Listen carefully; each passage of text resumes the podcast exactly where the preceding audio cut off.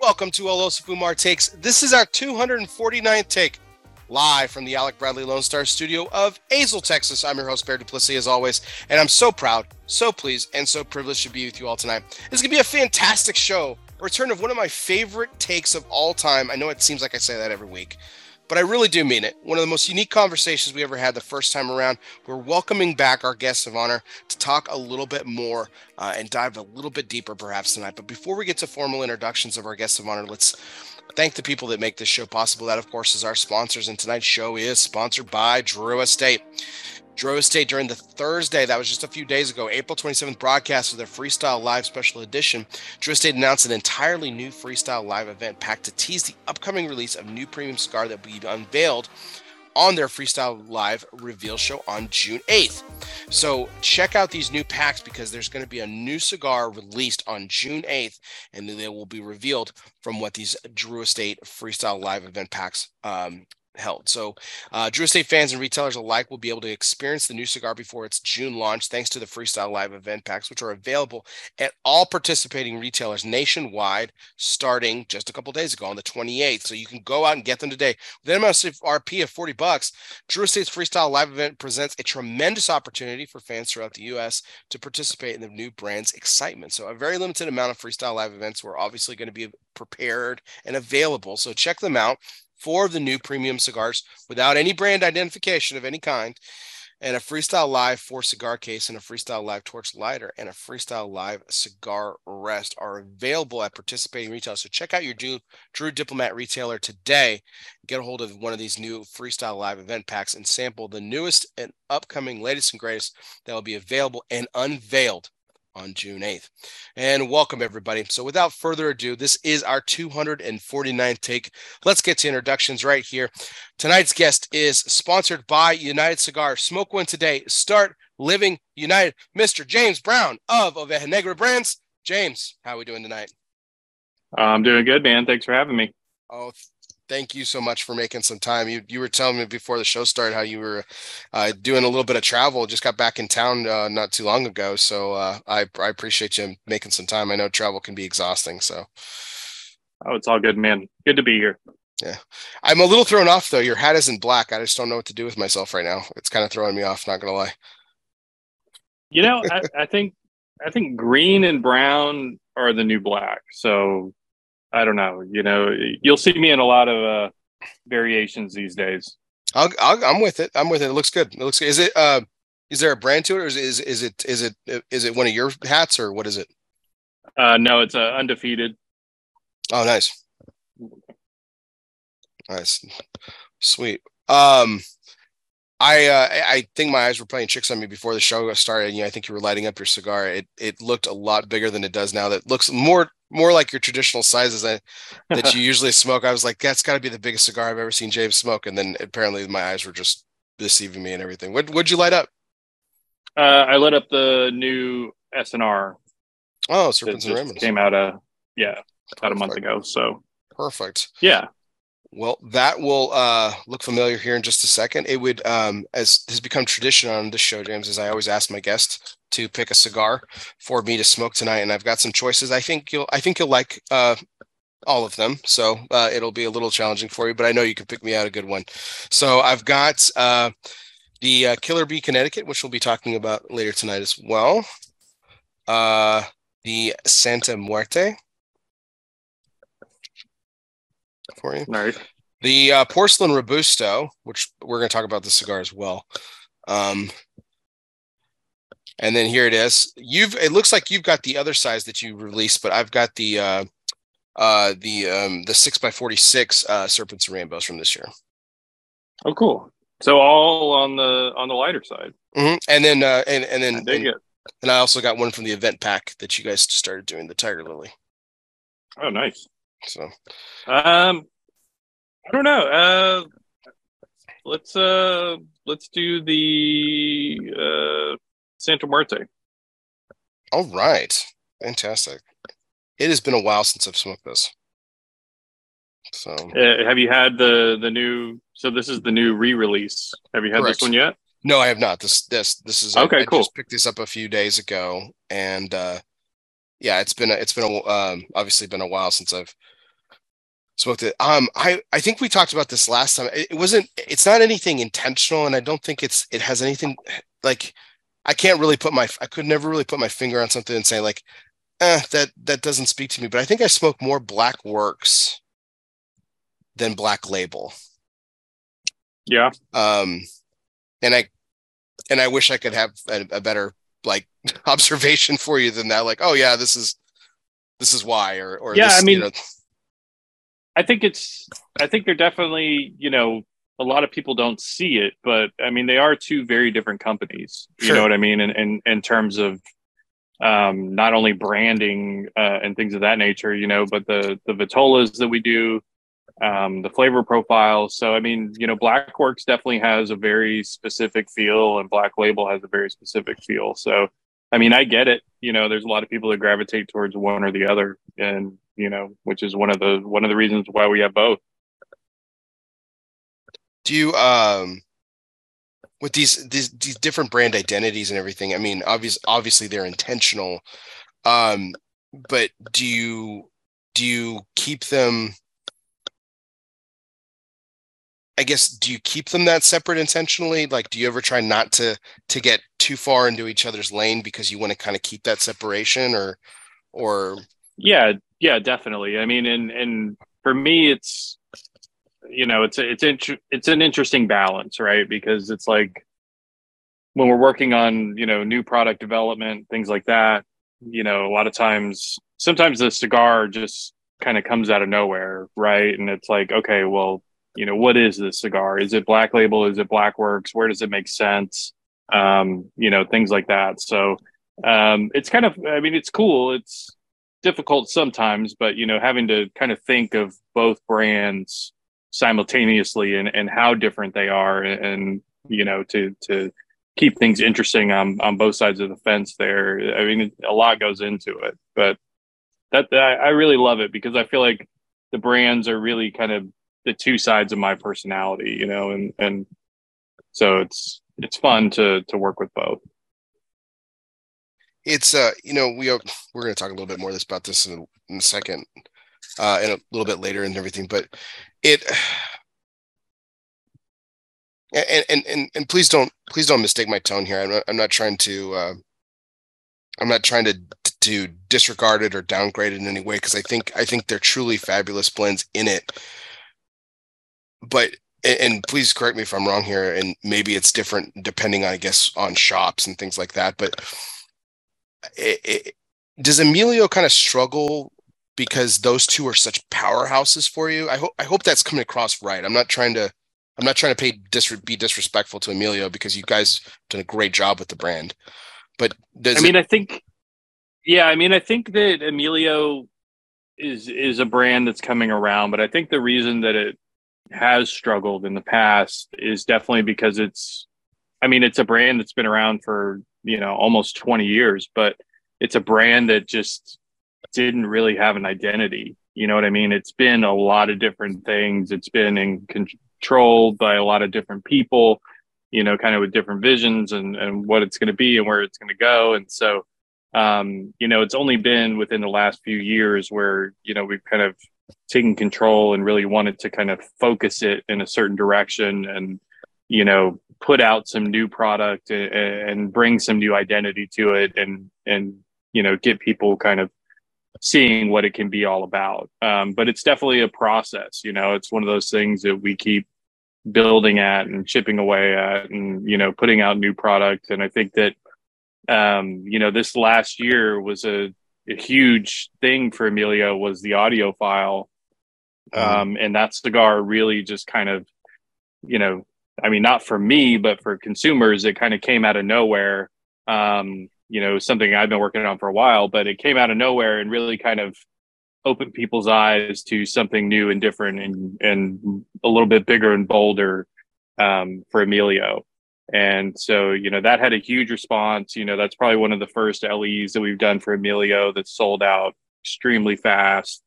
Um, and people are just, you know, wanting more of it, wanting more of it. I mean, I see people online every day trying to track down that cigar. So, you know, we've got a lot more of these uh, interesting projects coming up for Emilio, and um, you know, in this industry, man, it just takes a really long time. You know, I mean, even mm-hmm. for us with Black Label, you know, Black Works, I mean, we were a good five, six years into it before, you know, things really get moving and, and people know the brand and, and recognize it. So I think Emilio's, it's well on its way. Um, and I think a lot of the stuff that we have coming out is really going to help to kind of keep pushing it along.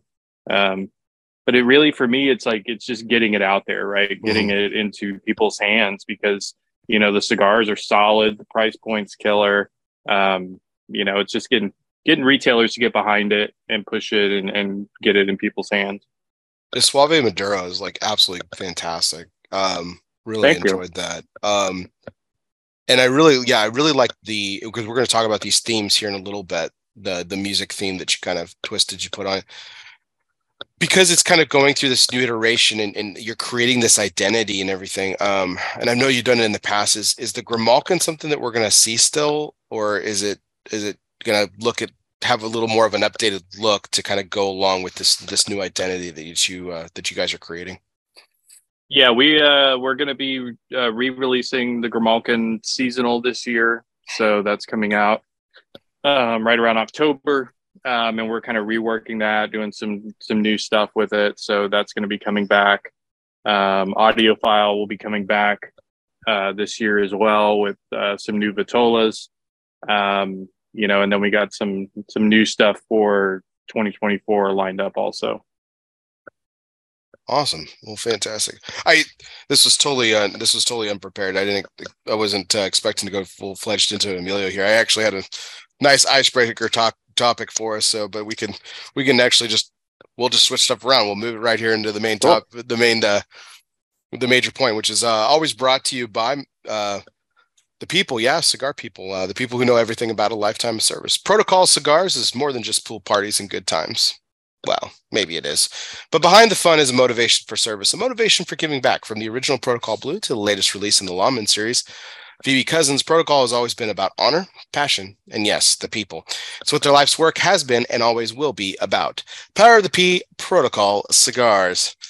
Well, we kind of already kicked things off a little bit by talking about a little bit of your brand here, but I, I wanted to I wanted to kind of kick the show off a little bit too, James, because I know you uh you uh I guess sneakerhead is the right term. Maybe not. Maybe uh maybe prefer something a little bit more formal like cigar uh sneaker aficionado or something like that. But uh I, w- I was going to ask if you uh have you pay, have you picked up any new drops lately that have just been something you've been looking for a while or yeah man i mean it's like uh it's like a daily, weekly type deal. So yeah, it's kind of like when people ask me how many actual pairs I have, it's like literally by the month it's more, few more, few more. So yeah, it's a it's a constant thing.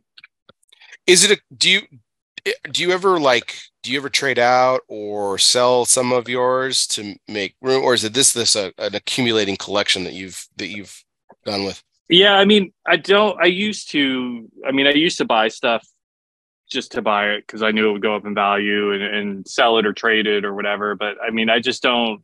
I don't have time for that now, and you know, obviously being in Nicaragua, that makes things difficult. So, I mean, really, I, I'm I'm to the point in my collection now where it's really kind of very focused. You know, it's not about quantity it's about certain very specific things that i'm looking for a lot of it is older stuff um, that i've been trying to track down for a long time um, new stuff is kind of hit or miss there are a few things that i pick up so it just depends is it is it just jordan and nike or does it expand to other brands or i mean i'm kind of all over the place like i love sneakers for sneakers, you know. Um, but kind of my main focus is does tend to be Nike. I'm a big Nike SB fan.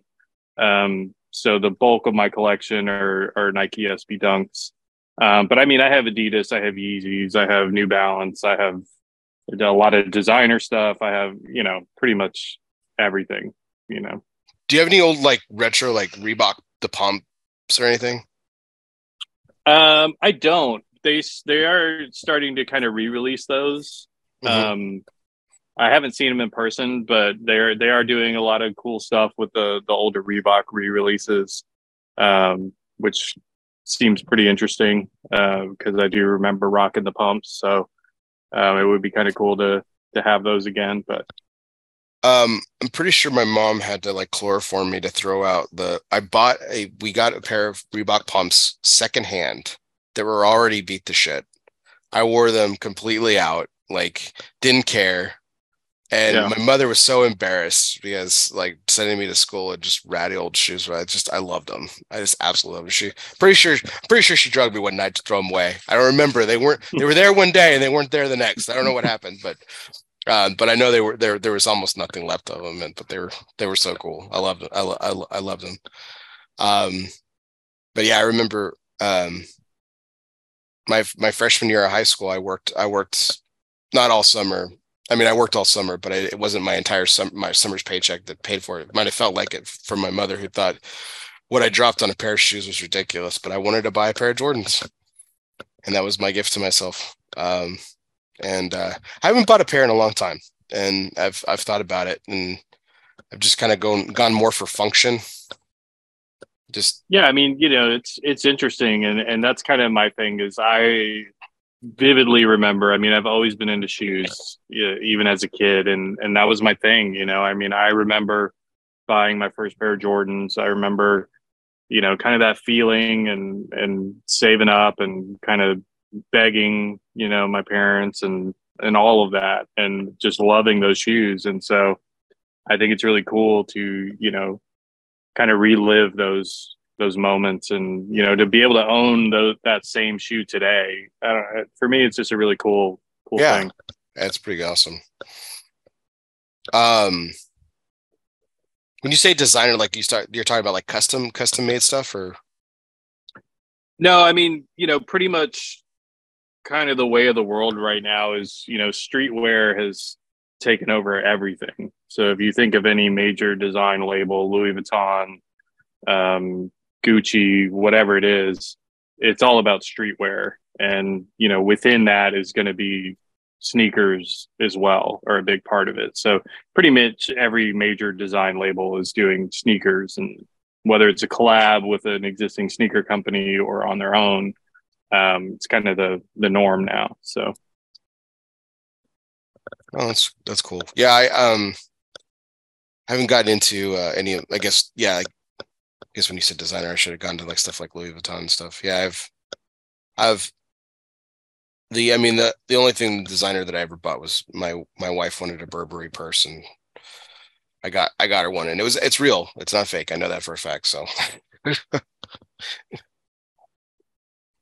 but uh, that that's probably the only foray I've ever done into uh, into designer is that is that one purchase, and it wasn't even for me, obviously. But um, but um, what what's so like your favorite pair of like designer shoes that you own? Um, I'm I'm a huge Louis fan, so I like the Louis Vuitton trainers. I mean, I have tons of colors, and I just love that shoe. So nice. that that would probably be my favorite for sure it's it's really cool that they're kind of they that they're kind of going into like these these different forays, right? It's not all about just these, you know, really, I guess, luxurious looks and everything. Like you said, they're going into to streetwear and everything. Do you um, do you have any insight into why is that? Just because that's just the that's just the fad right now. That's the style, and that's what the market's clamoring for.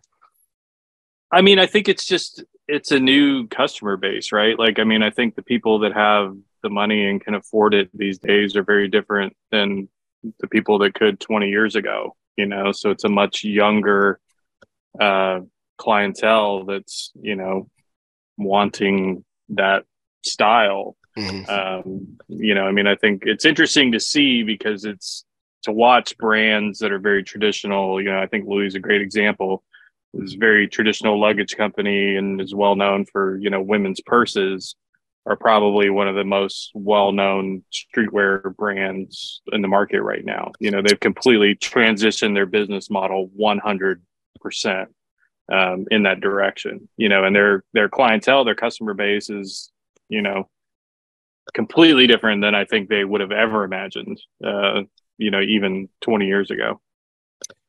Not to put too fine a point on this and and and and try to connect things that aren't there, but I mean would you say that they're because they are different and they're coming from a different place. It's kind of hard to say this, but would you say that they are the black sheep of of street of streetwear because they they're so different and they're looking at it in a different way or no i mean i think you know if you were to kind of tie this into you know something like the cigar model i think that they're definitely going to be more mainstream just because they're kind of just coming out and doing you know what the market demands whereas you okay. have like this whole other world of streetwear with these kind of unique very small companies very small brands that kind of come out of nowhere and are doing really kind of cool interesting small production stuff so uh, it's kind of you know you have the kind of the boutique side of it as well and that's kind of a, a really interesting part of, of streetwear that i really enjoy is a lot of these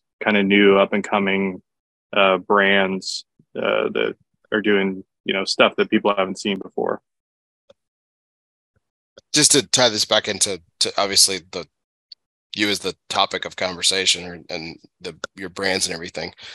You know, I heard I heard a recent interview that you did, um, and I, it was it was a question that I've actually wanted to ask. So I'm going to step on some toes from that interview interview or two. But I, um, you know, you guys have been doing this a while, and you guys have been so successful at the way that you're doing it and I know you're just in a, in a way, and I've heard you say you're just kind of getting started and everything, but I mean, and, and, this question was asked to you, and so I know I I know the answer, uh, but I I still always wanted to ask it. So for the for for the sake of my audience, I'll go ahead and I'll go ahead and uh, dive in here.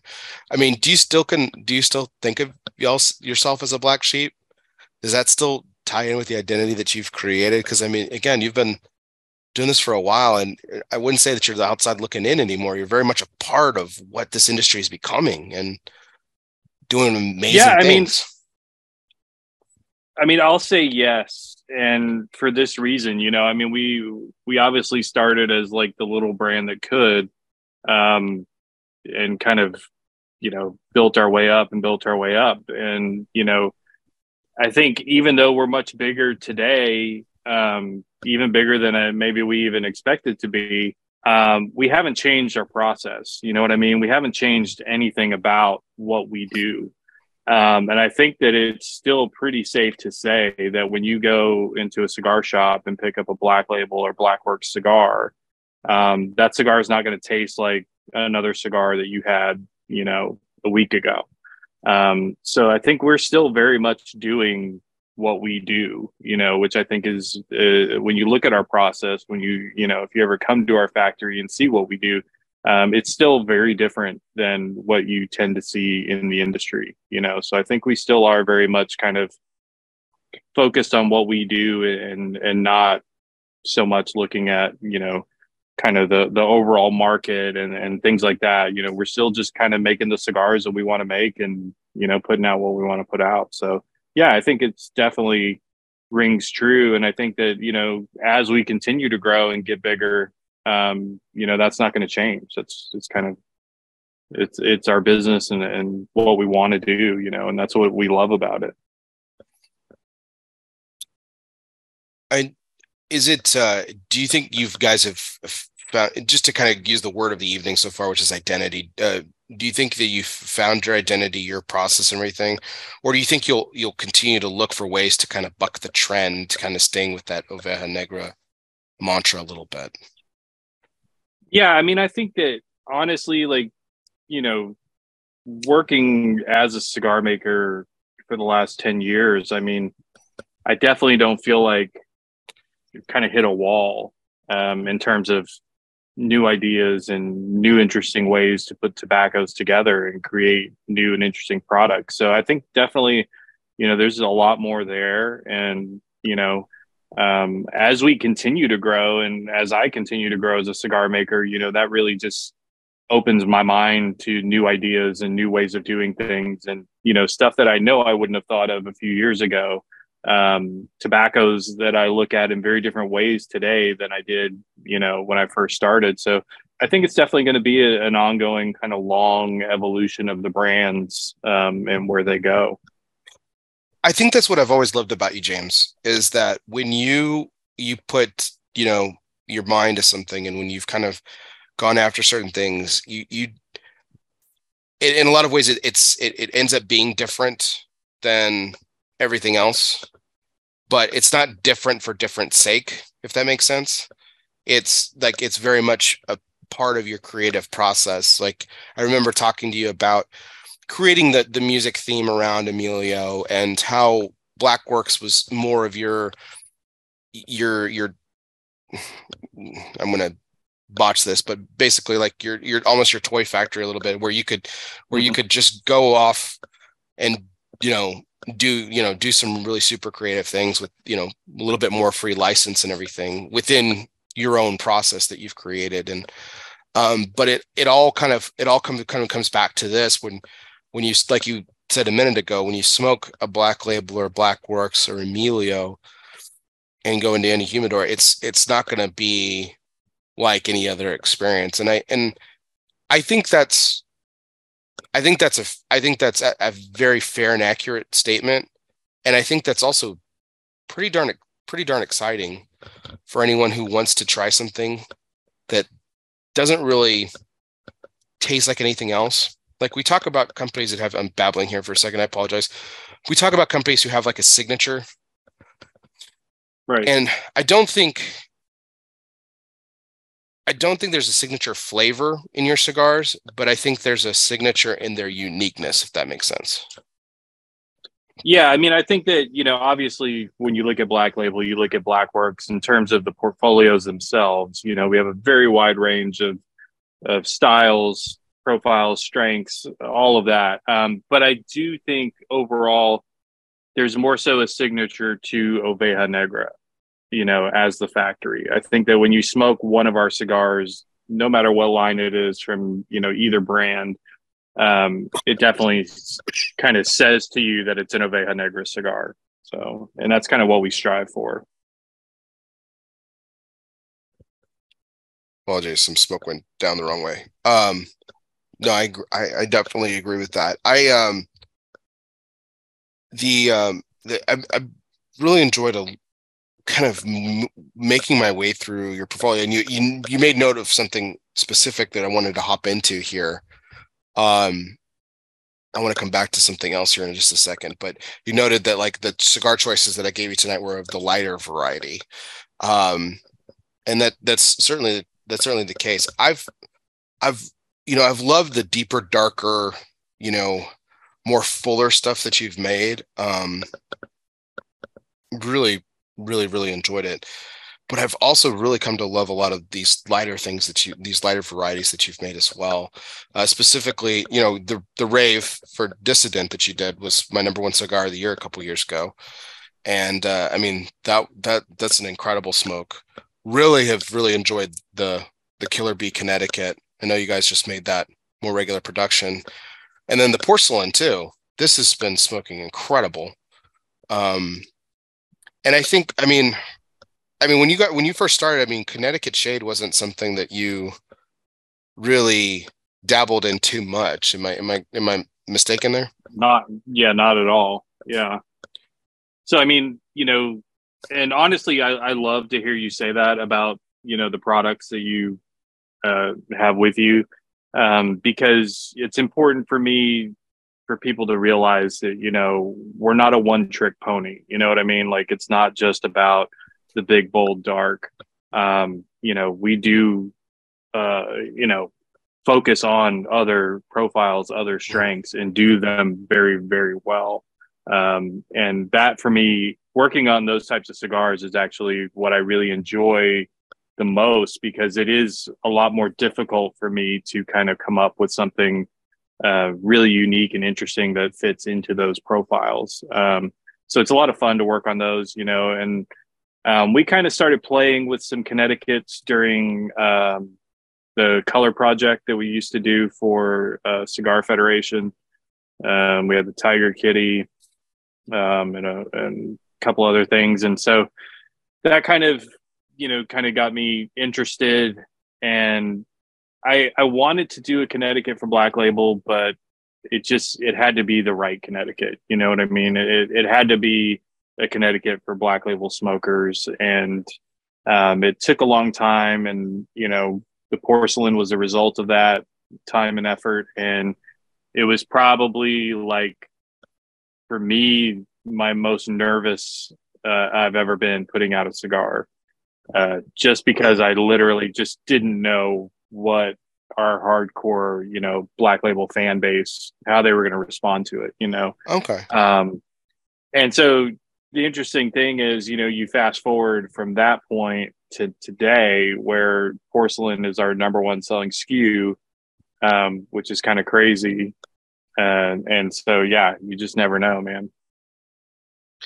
It it's it's really crazy that even in today's age as as as as, people have kind of gone into these other forays and I, I remember smoking so when I started smoking it was it was just at the this was you know you know almost 20 years ago now but it was just at, right on the beginnings of Ligero, Ligero, Ligero, the stronger the better. Like it, that was the trend back then, you know, it was that was mm-hmm. what it was all about, you know. And um but even even then, the Connecticut shade has always been king for almost everybody. It's just one of the it's just it's the it's the cigar that you know is reliable and then if it's you know if it's made incredible you know if it's made incredibly well you know you've you've got a you've got a smoker for it you know you just do um the, yeah. the name um i mean i'm assuming the the color of the leaf has something to do with it. Um what what made you so i'm interested to dive back and peel back the layers of your creative side here? What, what where did porcelain come from?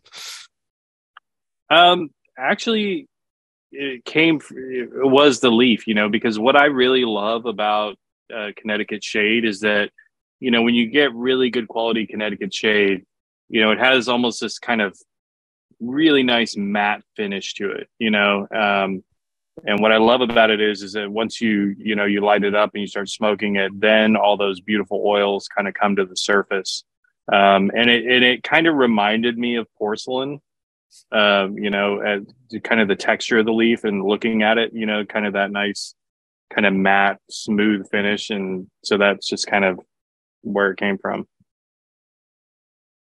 I mean, it's gorgeous, and I do like the the the white on it too. You know, you you'd think that that might kind of be a muted look, but again, the design works uh, really well on it, and it just it kind of gives it a, kind of a, a regalness to it almost and it's it's it's uh, it's really well done. The um the pigtail cap too. I've I've always been um a fan of the way that the the the the accents that you do on particular cigars, whether that be like open foot, closed foot, pigtail caps, you know, the uh, uh, on the the killer bees and the green hornets, the you know, the work that you do yeah, with the, the wrapper leaves. Yeah. yeah. I it's I, I think you know, for you know, for for everything that you do, I think it, it it's it's it it really works in a very in a kind of a beautiful way. I think it's it it really kind of is a cherry on top, if you will. Kind of it just says like, hey, you know, we you know, to our point earlier, like we may make these deep, dark, you know, really hearty smokes, but you know, they're also beautiful as well. They can be elegant and I think that's you know it's a really nice contrast that you put on it that that works really well for what you guys do. I've always really enjoyed it. Well, thank you. Yeah, I mean to me, I mean to me, a cigar, I mean it's a beautiful thing, right? Like I mean, and the time and effort that goes into making it, um, why not make it look as good as it can? You know what I mean? I mean that's why we triple cap everything um, you know, we always try to do something kind of interesting and unique, whether it's a rabito or a pigtail or, like you said, the closed foots.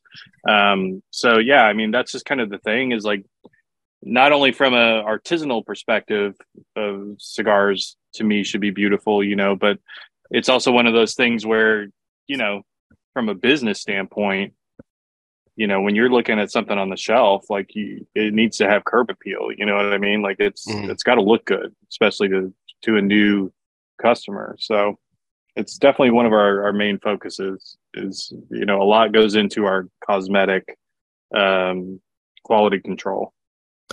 I remember when the last time I had you on, we talked about that. That's when Swarm had just come out, and it. But I mean, just absolute rave reviews, just critical acclaim across the board for that cigar And that was your first ish first ish foray foray into Cameroon wrapper, and now we're sitting here talking about Connecticut, which you've you've done for a number of years now in, in various in various ways and everything. But um, is there, you know, are, are, you are you constantly looking for for things to challenge, like to challenge yourself? Like, can I make a cigar with this, or can I blend with that, or is it?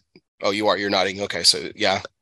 Yeah, I mean, I'm always curious about anything. You know, I, any tobacco that's out there, I want to try.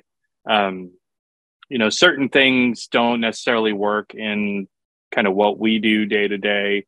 Um, but there are, you know, a lot of new variations of things that that I'm curious about. I always want to try it. I always want to work with something new. Um, so yeah, definitely always down to to do different things. I was actually thinking about this today. I was having a, I was I was chatting with a group of friends about another cigar brand and another cigar with different type of tobacco, and it made it gave me pause to think about and ask you about it tonight. And that was with uh, tobacco or cigars that are, you know, have a influence of Peruvian tobacco or Colombian. Those two those two tobaccos have a very they have very nice floral essences to them and aromas, very citrus forward flavor components, and they can be overpowering, which is why people don't like to use them in some cases, or or when they do, that's the that's the those are the flavors that come for the power. Have you you were nodding. Have you have you uh can you have you dabbled with that? Have you is it kind of I have, yeah. I mean it's um you know that's it's funny you say that because the Peruvian is one of the tobaccos that I really like. Um but it, it and it is a tobacco that I've played with and it just hasn't I haven't kind of figured out where it fits into what we do. Um, but I think at some point there will be some some variation of that used in in one of our one of our products. I want to go on record and say I would love to smoke a cigar that James Brown made with Peruvian tobacco. I I would love to see I would love to see your take on that. So, um, uh, I'm at least you got one person interested if that, if that means yeah. anything. uh, kind of uh, going on to this though, like um, does it ever get frustrating for you though like when you're like you said like hey this is a tobacco i really love but you just haven't found the place for it does it ever get frustrating when you're trying to do something with something and it just doesn't work um not really i mean you know i don't try to i mean things can always work. It's just a matter of figuring it out right? You just have to dedicate kind of the time and effort to to working with it enough to figure out what makes sense you know? And um I think that the difficult thing is is that you know I want to make sure that you know the cigars that we put out, uh, you know, for our different brands, they have to make sense, right?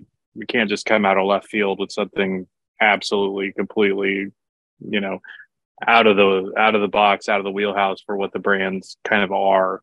Um, so it's kind of you know, it, for me, the difficult part is working it into something that makes sense for what we do.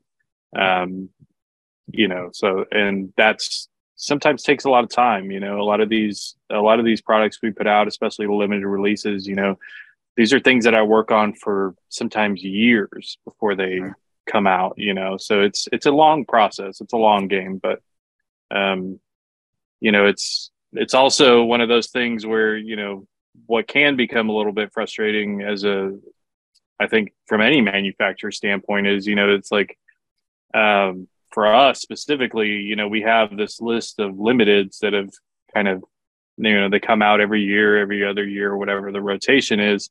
Um, and people love them and that's awesome. And they have this expectation that, you know, they're going to be back.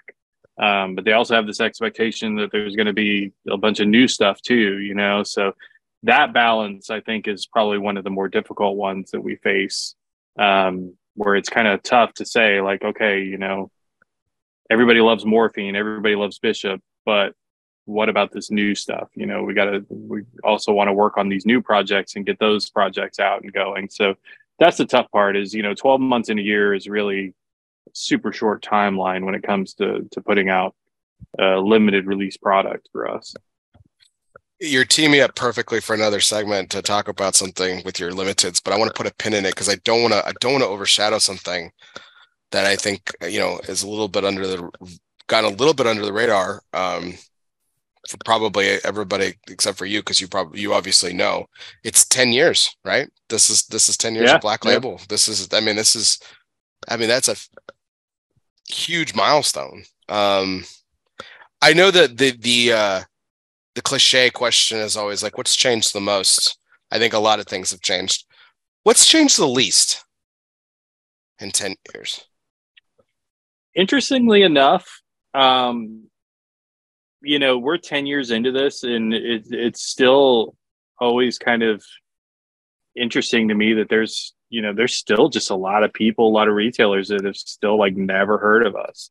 Um, you know, which is kind of like, kind of shows you like the expanse of this industry. You know what I mean? Like how many retailers are actually out there and, Mhm. um, you know, and how much like this segment of the industry in terms of, you know, brands our size and, and, and things like that are still kind of working to reach people, you know? And so I think that's changed. That's one thing that hasn't changed is the grind and the hustle. Mhm. It, it doesn't go away. You know what I mean? Like we still have to be grinding, have to be hustling no matter what. Um, it doesn't stop. You know, it's either myself on the road or Derek or national sales manager uh, on the road. Uh, but somebody's always out there still grinding, even 10 years in. You got to be. It's uh yeah i, I think it, it, it's it's a small industry right? It's a small world. Like a lot of people know pe other people. But then it, it, like you said there's there's always some retailer or customers.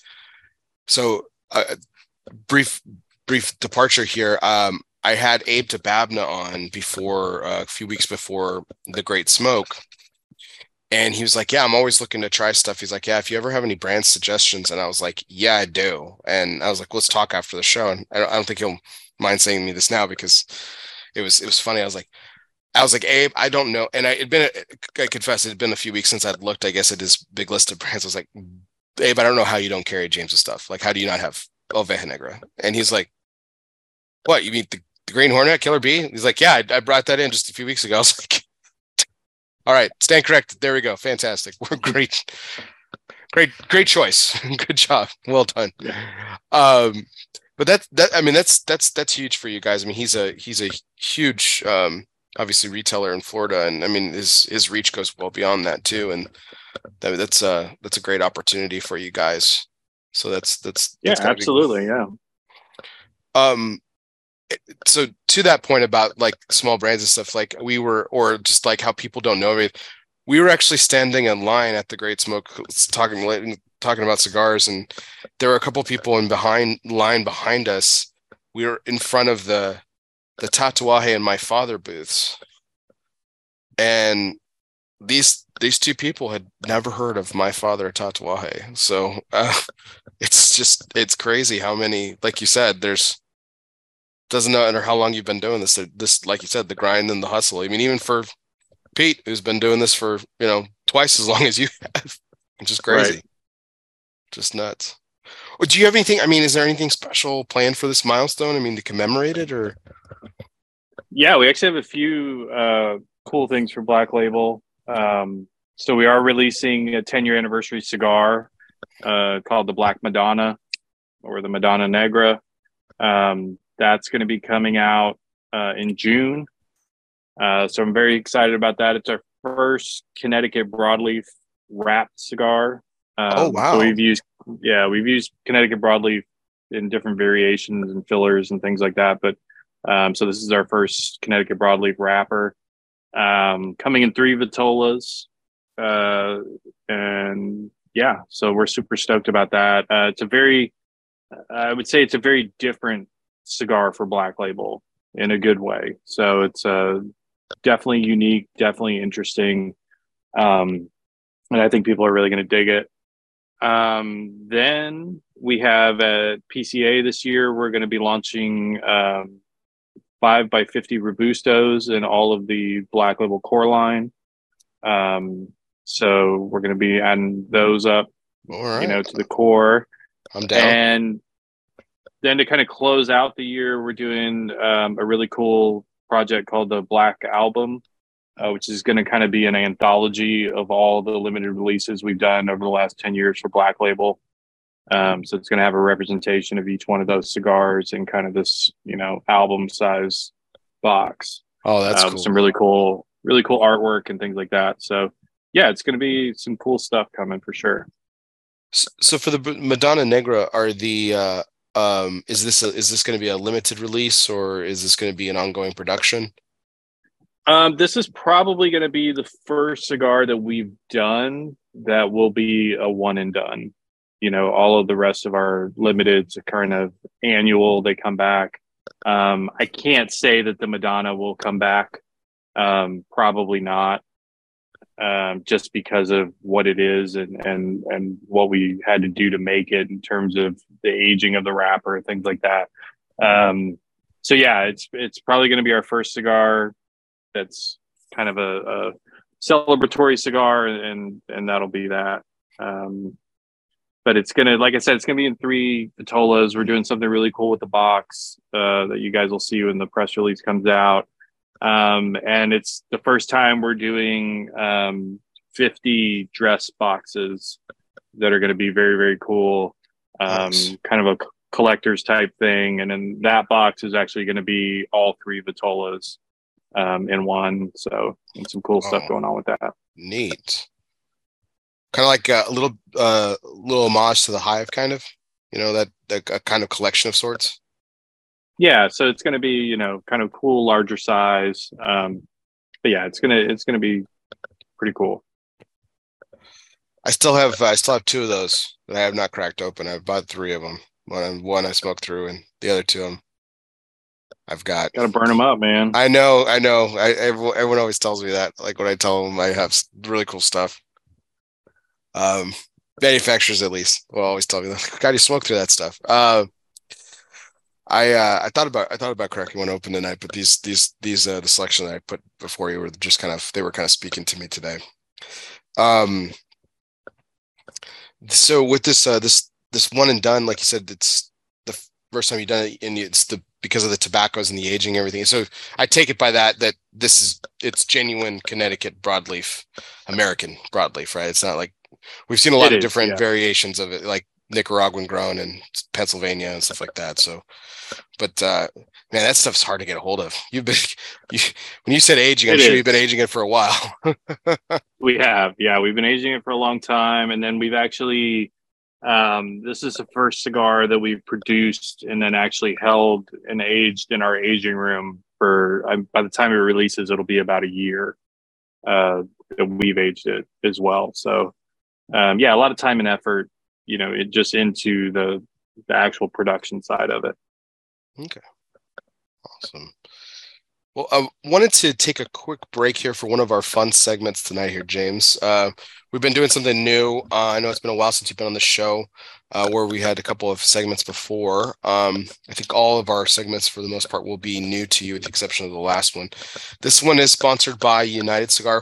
We're going to go into a little bit of history here james. Don't worry it's multiple choice questions, multiple choice. Don't worry. Uh, um, and uh, but it is about uh, American presidents. Uh, so it is sponsored by United Cigars, featuring La Gianna Havana, distributors of Jose Dominguez, Bandolero, Garofalo, Firecracker, the highly acclaimed Atabey, Byron, and now Alfonso lines from Selected Tobacco. Smoke one today and start living united.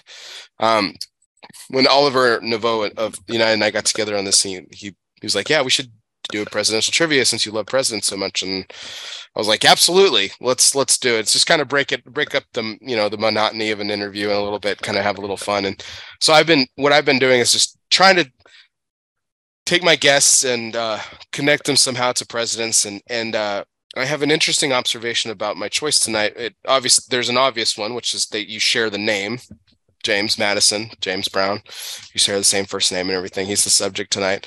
Um, but here's your question, and then I'll go into my observations about um, about uh, uh, our former uh, the former president James Madison. So, uh, other than, and I'm using my finger quote finger, other than treason, what other crime did James Madison commit in his lifetime, and which famous American was with him when he committed it? Was it A, was he arrested for writing lewd and lascivious comments in newspapers along with Alexander Hamilton? Was he B, cited for public intoxication with James Monroe? C, arrested for illegal carriage riding with Thomas Jefferson? Or D, was he accused uh, by Aaron Burr of plagiarism when writing the Bill of Rights and U.S. Constitution? Uh, I'm gonna just go with A. Arrest, arrested for writing lewd and lascivious comments in Sure. newspapers. Uh, he did write with Alexander Hamilton and John Jay, the Federalist Papers, and for some, they probably would were probably considered pretty controversial at the time, obviously, because we were trying to ratify the Constitution. But no, that's that's not it. He was actually arrested for illegal carriage riding with Thomas Jefferson. You're going to get a kick out of this. He was arrested because they were carriage riding on a Sunday, and where they happened to be riding in carriages on Sundays was actually illegal. Hmm. So, um, you know, it's now it's not the same as uh, riding a, a Land Rover uh, through a uh, you know a, a a military coup like you did, but it's it's Yeah. it's uh it's one of it's one of those funny stories about it. I I the other comparison that I had for James Madison and, and you, James, is that I, I I don't think you're particularly short. He was the shortest president in our history. Um, but I think from bef- before I had the opportunity of meeting you, you seemed like a for me like this very this very imposing person. I don't know why you seemed I, I don't know what it was, but it seemed very imposing, very almost kind of intimidating, and I don't know what it was. Obviously, all I had to go on was like pictures, and you know, that was pretty much it. So I don't know what it really was and everything, and um, but um, I mean, you're you. you th- this what I love about this industry. There's like so many people that are approachable, but like I remember the first time I met you at IPCPR now PCA trade show a few years ago, and you actually handed me a Tiger Lily, um, and um, or actually not a Tiger Lily, you handed me a Neon Tiger, excuse me, and we just had a very brief, nice, wonderful conversation. And I was like, man, he's nothing like he's nothing like I pictured at all, and uh, in a very you know, not that my my previous impression was bad, and not that the resulting uh resulting impression was bad either. It's just like one of those things that was kind of it was just kind of opposites and everything. I think and I think that my comparison that I'm drawing with James Madison was that, you know, like he was a very powerful force and for a very small statured man, he barely weighed hundred pounds, shortest president in our history. Yet wrote the greatest document in our nation's history and stuff, and and obviously curbed a lot of things that you know, and created a lot of things that happened for our government. So, um, again, connecting the dots here, you know, he was a rebel, and so are you. And you know, you you uh, you buck the status quo and and and are creating this this this new this you know you're pioneering this own trail for you with Oveja Negra. So I don't know. I, I was that's that, that- that's my connection with James Madison. That's what I was putting together. Hey, man, that's cool. So um, I'm sure you enjoyed this nice foray back into social studies since you uh going back to school It's bit. it, it's been a minute. Yeah. but uh, that was our presidential trivia segment brought to you by United Cigars, featuring Las Gianna Havana, distributors of Jose Dominguez, Bandolero, Garofalo, Firecracker, the highly acclaimed Atabey, Byron, and now Alfonso lines from Selected Tobacco. Pay close attention, y'all, because we'll be doing on starting on Flag Day in the middle of June. We'll be doing a 20 days of United from Flag Day until our nation's Independence Day, July 4th, is exactly 20 days. And we will be smoking a United cigar each day to celebrate uh, 20 days of freedom. So pay attention to that. That's coming down the pike. We'll have more details uh, for our audience uh, as that draws closer. So um, thanks, James. I really appreciate uh, appreciate your participation in that. Um, what's the uh, um, kind of just to go back here a little bit to uh, what we were talking about before with like what you guys have done with like limited releases and stuff. The limited release that I really enjoyed last year, in fact, it made my honorable mention list for my top 10 because my top 10 can't be a limited cigar. So I have like an honorable mention list, cigars of note that are limited editions. It was one of the best cigars that I smoked last year, and I really, really enjoyed it. was the Intergalactic, and I thought that I thought that blend was absolutely sensational uh, in both sizes that you that you released and everything. Um, and and I was trying to remember this, and I and I apologize that I I couldn't re- recall. Is that the first time that you've done that release? Because I know you bring, like you said, It you bring yeah. some back. Okay.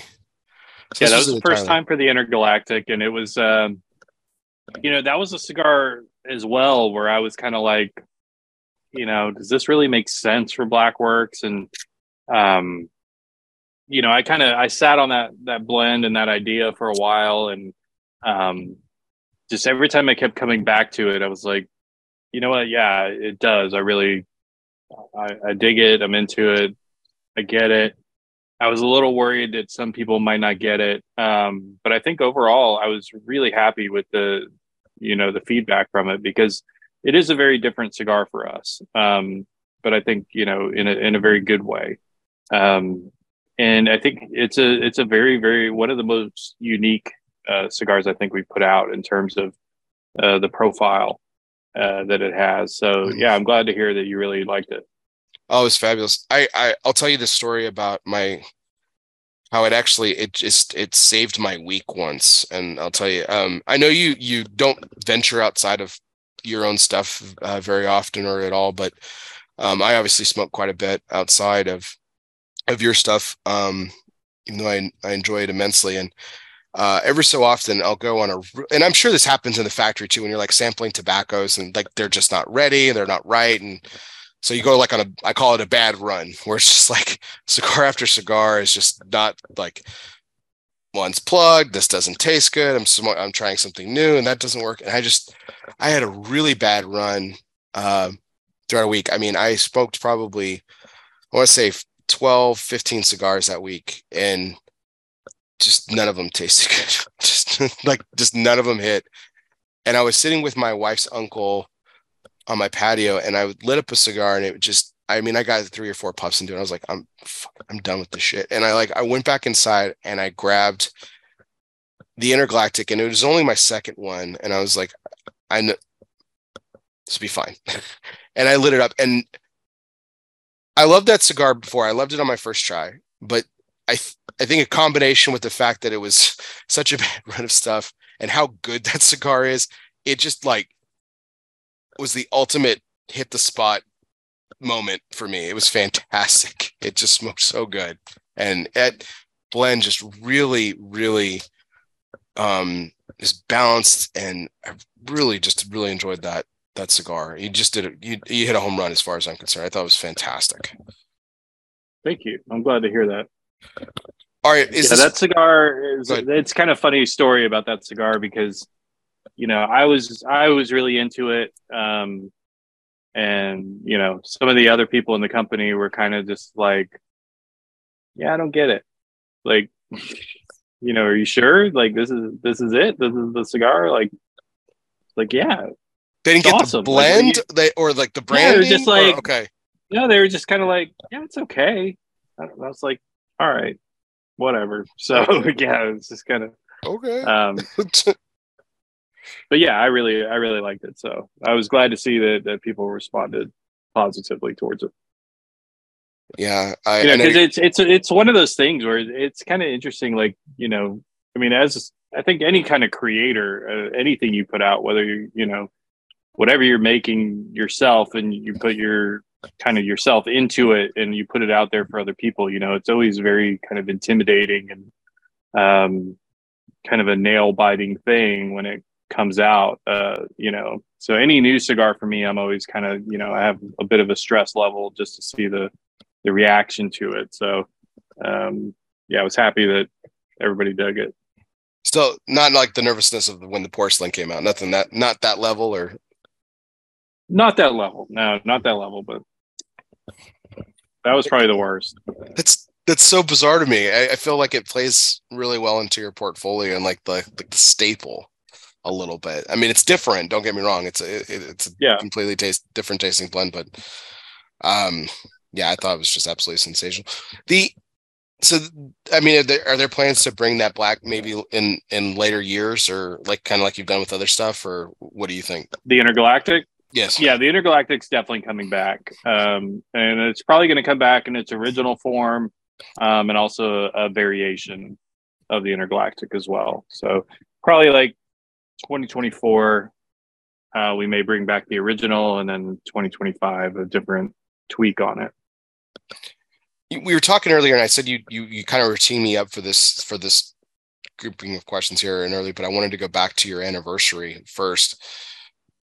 But this does play into like the fact that you you've um I, I think that what we see a lot in the industry, James, and I'm sure you'll probably agree. Um, I, I think that there are a lot of brands and companies that are that are out of balance. Like they they have too many core brands, and there's not enough of these kind of like more limited releases where they can be a little bit more fun and kind of do like sell you know milestone cigars or whatever you whatever they may be. And then there's cigars companies that do way too many limiteds. And that's it seems like that's all that they do. And and it's you know it, it it's almost like you're trying to you're trying to catch you're trying to catch them at the right time and things like that. But i i feel like i feel like you've kind of if you'll permit me i feel like you've kind of mastered the balance because I think you've got a fantastic selection of core that's really kind of been your workhorse over the last 10 years.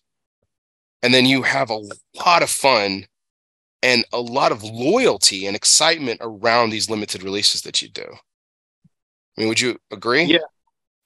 Yeah, I mean, uh, you know, it definitely it definitely works for us. Um, you know, and I, I think that I think one of our our biggest um, differences in terms of the way that we view our business is you know n- none of us involved in, in our company had any history in the cigar business you know what i mean like mm-hmm.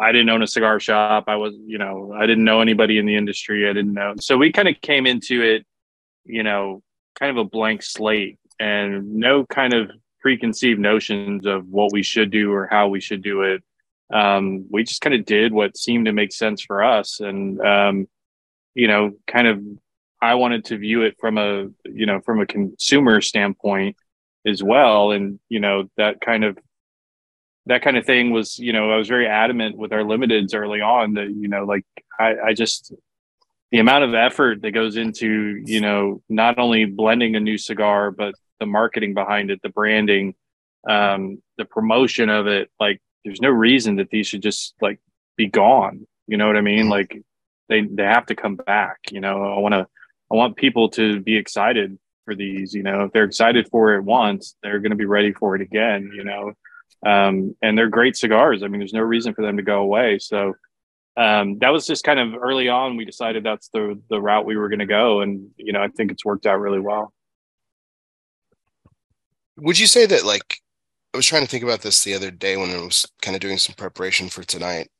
And I mean, would you say that the Bishops has got to be the most successful limited you guys do? Would you would it, would it be Morphine maybe because it's been around a little Morphine's been around a little bit longer, I feel like. A little bit longer, a couple years. Yeah, I mean those two for sure are kind of like the staples, you know. Um and and that's the cool thing too is that we see that, you know, I mean Morphine first came out in 2014. Um, so it's you know going on nine years with morphine um, but people still get as excited about it today as they did back then.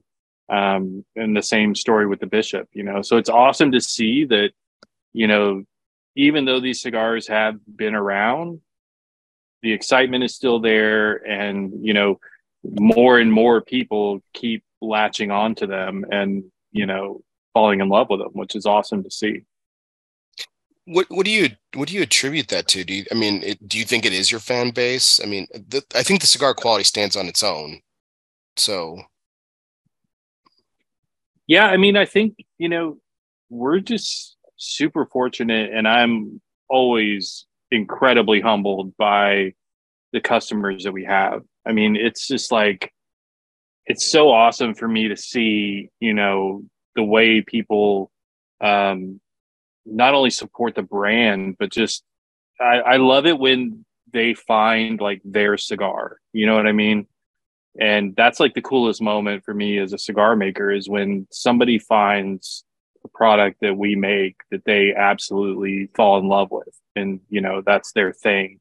Um, because I know that that's like such a huge, you know, as a cigar smoker myself, I know that's a, such a huge like uh, positive thing in somebody's life. You know what I mean? Like when you find mm-hmm. like either the brand or the cigar that you know kind of gives you everything you want and makes you happy. You know, so that's that's always awesome. And you know, to see these guys that you know support us the way that they do and you know want to come to nicaragua and go to the factory like that's just always so like humbling to me and awesome uh to see and you know i would say that we just have like the best group of people that are out there you know supporting what we do the funny story about my relationship with the bishop's blend um this last release that you did was the very first bishop's blend that i ever purchased not the first one that I smoked, but the first one I ever purchased. I can't tell you what it was. It was like one of those mysterious things. Like I was always gifted one or a couple mm-hmm. I, from various people, like not the same person.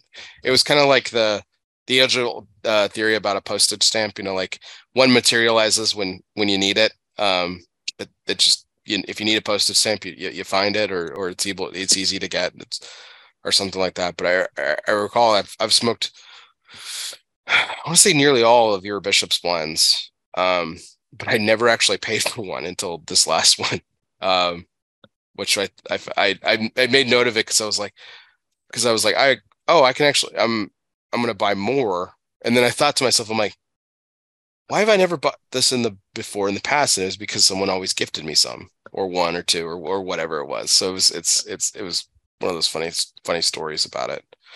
Um, when you first started doing the bishops, um, I mean, was that? I mean, I don't think anyone ever creates something to be mediocre. But I mean, did you did you have the foresight to say like this is going to be a pillar of what we're trying to do here?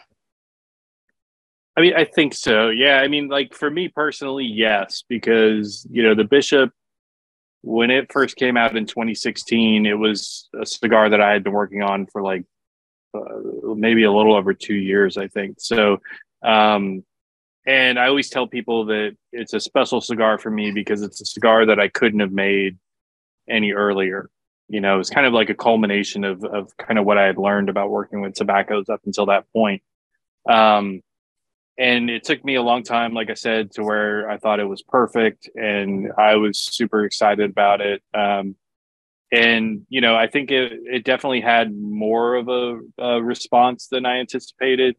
Um, but i think that that cigar in 2016 is really kind of what changed the brand um, you know it definitely steered the brand in a different direction um, in terms of like the hype and you know being super sought after.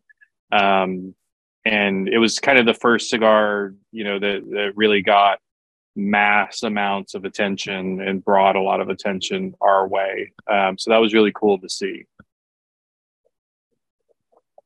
Yeah i recall a lot of people talking about it back in 2016 and and that's when the first person gifted me one i smoked it and i was wow this is fantastic um, so I can see how it kind of, like you said, it kind of it kind of garnered that attention, grabbed people, and kind of steered them towards um, towards what you guys were doing. You, you mentioned a moment ago, and, and I know that's something that you always took pride in and uh, loved doing. And but and you recently welcomed people back to a factory tour for the first time in three years, right? Yeah, yeah, first time since since COVID. So yeah. When was the last one? Was it while. like 2019 right before or, or 2020 right before or was it 2019 was the last one uh 2019 and it was yeah so it was 2019 and it was literally like our last group uh you know people's flights were getting canceled and everybody was worried about getting home thankfully they were all able to get back but yeah it was like right at that moment what's uh why why why are they so special to you these the factory tours? You know, I just I know that you know, one thing for me is like I love that people are are are into not only cigars but our cigars enough to want to know the whole story. You know what I mean? They want to know where it comes from, you know, why we do this, why we do that. Um, see the actual people that are behind it. You know what I mean? Like, I, I yeah, I'm out there, Angela's out there, like you see us, but I mean, we're not the ones that are, you know, sitting at the table every day, you know, creating these things. So um, it just feels, you know, it's it's like bringing someone into your home, you know, and I think that's a really cool thing that you know people want to know and they want to experience it, and you know, they want to know what Nicaragua is all about and what it's like, and um, I just find that really cool, you know, and it's it, it means a lot to me that I know that you know it's not a cheap thing to do and that people take this time out of their life and spend this amount of money to to experience that. Uh, uh, it's just it's a really nice thing to see we talked a lot about your story the last time you were on james and i thought about this with your 10th anniversary and everything. Nicaragua's got to be the longest you've been in one place for since your youth right? I mean it is yeah for sure. Is it the longest like time period like even going like for your entire life or? Um, no, I mean, I was, you know, I basically grew up in Austin and was there until, you know, I finished with college. Um, but yeah, I mean, in terms of in the last 20 plus years, yeah, I mean, we've kind of always just been one place or another, you know, developing businesses, selling businesses, moving on to something else. So, um, yeah, it's been a, it's been quite a long stretch for us here. Um, which is kind of cool because you know it it it not only did you know not only did we come here because we needed to be here um, we came because we really love nicaragua and it's cool that it has turned into the place where we feel like you know we are going to put down roots um, you know and kind of this is this is it for us you know this is where we're going to be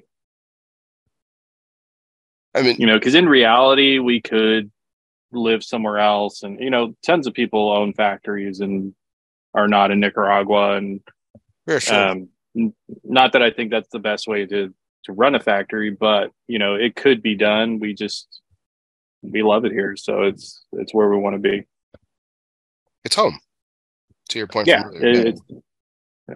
yeah everything about it um you just took a little bit of a segue off of the tours I, I wanted to i mean do you guys have any other um, any more planned this year, or is it not again till next year? What's the what's the what's the plan? Yeah, not again until next year. I mean, we kind of we have a very short window because we want to, you know, we want people to experience going to the farms, seeing the curing barns, things like that. So, you know, the growing season for tobacco here is very short. You know, it's basically January through end of April, roughly, uh, sometimes middle of April. So, yeah, we're going to start back up with, you know, we usually do like three or four a year. So we have those starting again in January. How many did you just do one this year? did you do a couple more? No, we actually did four this year. Okay. So yeah, we did uh we did three out of the US and then we had a group from Germany uh with our distributor that came. Um any uh I'm sure there were a lot of new people. Uh were there any uh, any repeats? Any people came back? There's actually a lot of repeats. Yeah, of repeats. so it's kind of funny. Yeah, um, yeah. I think we're gonna have to kind of find this balance now between people that want to come back versus new people. Um, so yeah, we may end up doing like kind of trips geared towards new people, and then maybe a trip geared towards you know returning people. Uh, which is awesome to see. I mean, we've had people come, you know, three, even four times, um, which is really cool that's like you said, that's got to be pretty humbling, just to have people not, not only just come, but then then come want to come multiple times to experience. You know, uh, have you? Yeah, have definitely. You, yeah. Have you changed it up at all? Uh, like I'm sure you have over over the years. Um, a little bit. We've kind of tweaked it here and there. Um, you know, I think a cool thing that we're doing now is um, we're doing one night where we do uh, an actual like catered dinner in the factory um, because we have a really I don't know you've probably seen it online, but we have a really awesome lounge space uh, in the factory, um, and so that's a really I don't know uh, to me that's like the perfect environment just because it speaks to the brands and what we do and so it's it's really cool to do like the nice you know uh, dinner there with candles and all that, and just creates a really cool vibe. Outside of the, you mentioned a moment ago. I want to dive back into fact how Nicaragua has become home for you and Angela and your and your, and, and your son um, for the you know the last decade plus. Um, outside of cigars and everything, like what like what's your favorite part of Nicaragua? What do you love about it so much? Uh, you know, it's just the overall vibe. It's it's super laid back. You know, we've lived in in a lot of places in Latin America, and um, you know, unfortunately, in those places, they were the kind of places where you know you're you're basically living behind a wall, and you got razor wire, and you got cameras, and you got security, and and all this stuff, and like, uh, so when we came to Nicaragua, I mean, it was just kind of like this huge like exhale of you know this loss of stress in terms of of those types of situations. Like nicaragua is just such a laid back safe place. And the people are just so genuinely like friendly and warm and welcoming. And um, so it's just got that really good vibe to it you know? And i mean for us like raising our son here i mean we kind of we couldn't have picked a better place honestly. Like i mean it's just to see him grow up here and and and kind of experience that is just awesome, you know. And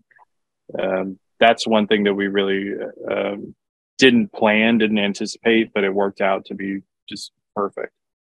I imagine your son is just because he's had to be. Are like all three of you fluent in Spanish? Yeah, yeah. I love asking this yeah, question. He, Go ahead, please. Uh, I was gonna say he more so than us, just because he grew up in it. You know, I mean, his first, uh, you know, kindergarten through uh, seventh grade was all Spanish. Um, you know, all of his friends only spoke Spanish, so he's yeah, he's a hundred percent fluent. Does he speak any other languages? No, no. He wants to learn French. Um, he's been kind of dabbling in that. Um, but yeah, it's just uh, it's kind of funny because he he kind of considers Spanish his first language. Sure. You know, like he says it's easier for him to, you know, read, write, all that stuff in Spanish. He said that he dreams in Spanish. That's I was um, good. That's where I was going to go. Yeah. With multiple, yeah, it's kind of cool. Yeah, it's kind of cool to see that, you know, and and the cool thing is for me is like, you know, Angela and I we speak Spanish, but we speak, you know, kind of regular Spanish. Whereas when Parker speaks, I mean, he speaks like a Nicaraguan. He knows all the slang, all the term, you know. So it's it's cool to see that he speaks like a local. Yeah, he's immersed. Yeah, that's really yeah. that, that is cool. Do you do you so around the house? I mean, do you guys speak English to each other? Do you speak Spanish to each other? Uh, we speak English. Yeah. Okay. I mean, we, but you know, factory is all Spanish. Anything we do is all Spanish. Uh, Parker, with his group of friends now that he's in an international school, he has kind of a mix of kids from all over. But um, kind of his core group of friends, even though they are like American or Canadian or whatever, um, most of them grew up here as well, and they all just speak Spanish to each other. That's kind of their go-to. Yeah, I, I know. You know, I had the Coburns on earlier this year, and we talked about San Juan del Sur, and you know, I know Skip lives there too, and I, um, there might be other folks in the industry that live nearby as well. But I think you three are the only uh, are the only people that I know of for a fact. Um, but uh, I was going to ask about the community. Is it is it a lot of expat or or um, from from United States? You you mentioned Canada too. Like any other countries that that you know of your neighbors? Yeah, I mean, we kind of have people from all over. I mean, we have well, there's a lot of Europeans, a lot of Canadians, uh, Americans, obviously. Um, there's, I mean, we have people from Australia, South Africa. I mean, it's, yeah, it's kind of a, one of those places where people just kind of end up from all over. I mean, I mean, the, the views looks breathtaking and it looks absolutely gorgeous. So, I mean, I, you know, how far is it from your factory? Uh, it's about four, four and a half hours. Okay. So do you, yeah, we, Go ahead. I'm, I, we I basically you, we. Oh, it's fine. We basically commute up once a week, stay a couple days, and then come back. Okay. So, and then depending on what we're what's going on at the factory, like sometimes it's stuff I need to deal with, sometimes Angela needs to deal with. So we kind of rotate off one week her, one week me, whatever the case. So. Um, what um, is, has that? I know it's been home for a while. Did you guys live in Esteli for a you know a few years before you all moved out there, or have, have you always had this? We this did, commute? yeah. Okay. No, we lived in Esteli for five years. Yeah. So, which, you know, anybody that's been to Esteli, like it's a great place to visit, but living there can be a little bit, you know, monotonous to say the least. Um, so it's kind of, uh, it's just one of those places. I mean, it's a small Nicaraguan blue collar factory town.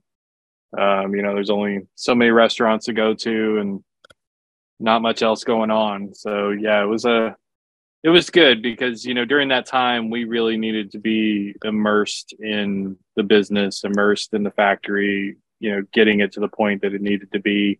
Um, so you know during that time we didn't really have any distractions. Um, so it was really good for that. Um, but then you know park kind of the way the school system was set up there um, we needed to find something different for parker as he got older and um, so San Juan was kind of the ideal fit uh, just because of the international school, and so it just kind of made sense. Terrific. Um, does he has he talked to you and Angela about any plans? Like, what's like? uh I always ask this with uh, like with people. I always ask about the next generation. Has he expressed any interest in the cigar industry, or is he looking to do something completely different? Or um, I mean, I think at this point he's like any other 16 year old. He really doesn't have any idea what he wants to do. But I mean, he has like in the last couple years definitely shown a lot more interest in like what we do. You know, kind of curious about you know the cigar business, what we do, where we kind of fit in the cigar industry, things like that. So he's definitely kind of starting to ask a lot more questions and um, so yeah, I think it's it's kind of cool to see. I mean, obviously, everybody hopes that you know there could be something there, um, but we'll see what happens. It's obviously too young now. Has there been? Have you and Angela ever talked to or talked with him about coming to a trade show and seeing what like what the industry in a larger setting looks like? Or yeah, uh, actually, we at the last Intertabac um, you know, the rules there are definitely much more lax towards, um, you know, uh, age restrict restrictions and things like that. And we were actually able to bring him on the trade show floor at Intertabac, which was kind of cool in Germany. Nice. Um, so he kind of got to see and feel the whole kind of energy of everything, which was cool. Nice. I, I wanted to go back into uh, the, you know the portfolio a little bit before kind of moved on to a couple more fun segments to conclude our evening james. The uh you you, you mentioned about how porcelain's become your number one SKU and and before that if i'm not mistaken it was killer bee was was the number one right before you you took porcelain yeah so yeah killer bee's still up there uh, but that's you know we kind of treat both brands separately. So for black works killer bee's the number one seller um, and then for black label it's porcelain you know, we talked about the Connecticut shade and how it's king in a lot of ways. Um, but something that is very unusual about the fact that Killer Bee does so well for you is it's not a it's not one of the it's not one of the go-to sizes. You know, you hear about Gordo, you hear about Robusto, you, Toro is king, you know. Right. And it's you know, couldn't be you know, other than Robusto, it couldn't be further from any of those, right? Right. Yeah, I mean, it is interesting. I mean, you know, if you, I never ever would have thought that, you know, I mean, we would ever have a Petite Corona as our number one selling cigar. Um, I venture to say that we might be the only brand out there in the market that has a Petite Corona as their number one selling cigar. So, um, which I think is awesome. You know. I love that.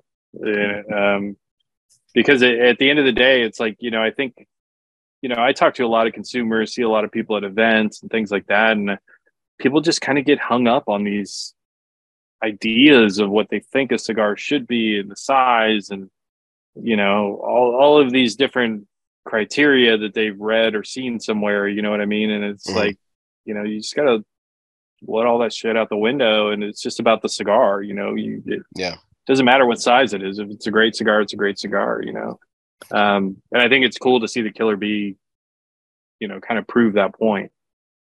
Stop me if you've heard this before, right? I'm sure. I'm, I'm sure this has happened before. Uh, James, I love the I love the Killer Bee. Have you ever thought about making it in a in a Toro, making it bigger? All the time. I mean, you know, the worst thing for me though is when people will actually refuse to try it because of the size, uh, because it's too oh. small. Um, so that for me is always the frustrating thing. You know, it's like I'm I'm fine to talk about you know doing it different if people are already smoking it and liking it. You know, but I mean, somebody that won't try it just because of the size, I, I just can't wrap my head around that. I'm not a big Gordo guy, but I'll try him. I'll you know always I'll always try something even if you know it's not something that I normally get to. The Coronas and, and Robustos are, are typically my jam for the most part. Um, that's why I gravitate towards them and everything, which is what which made me raise my eyebrows when you talked about how you're bringing the five by fifty um, to all your core. That's I'm. I'm stoked for that. That's exciting. Um, now I know this was always like you said it was it was part of your thing. You were gonna do what you wanted to regardless and everything. With these uh these quote unquote aficionado sizes, right?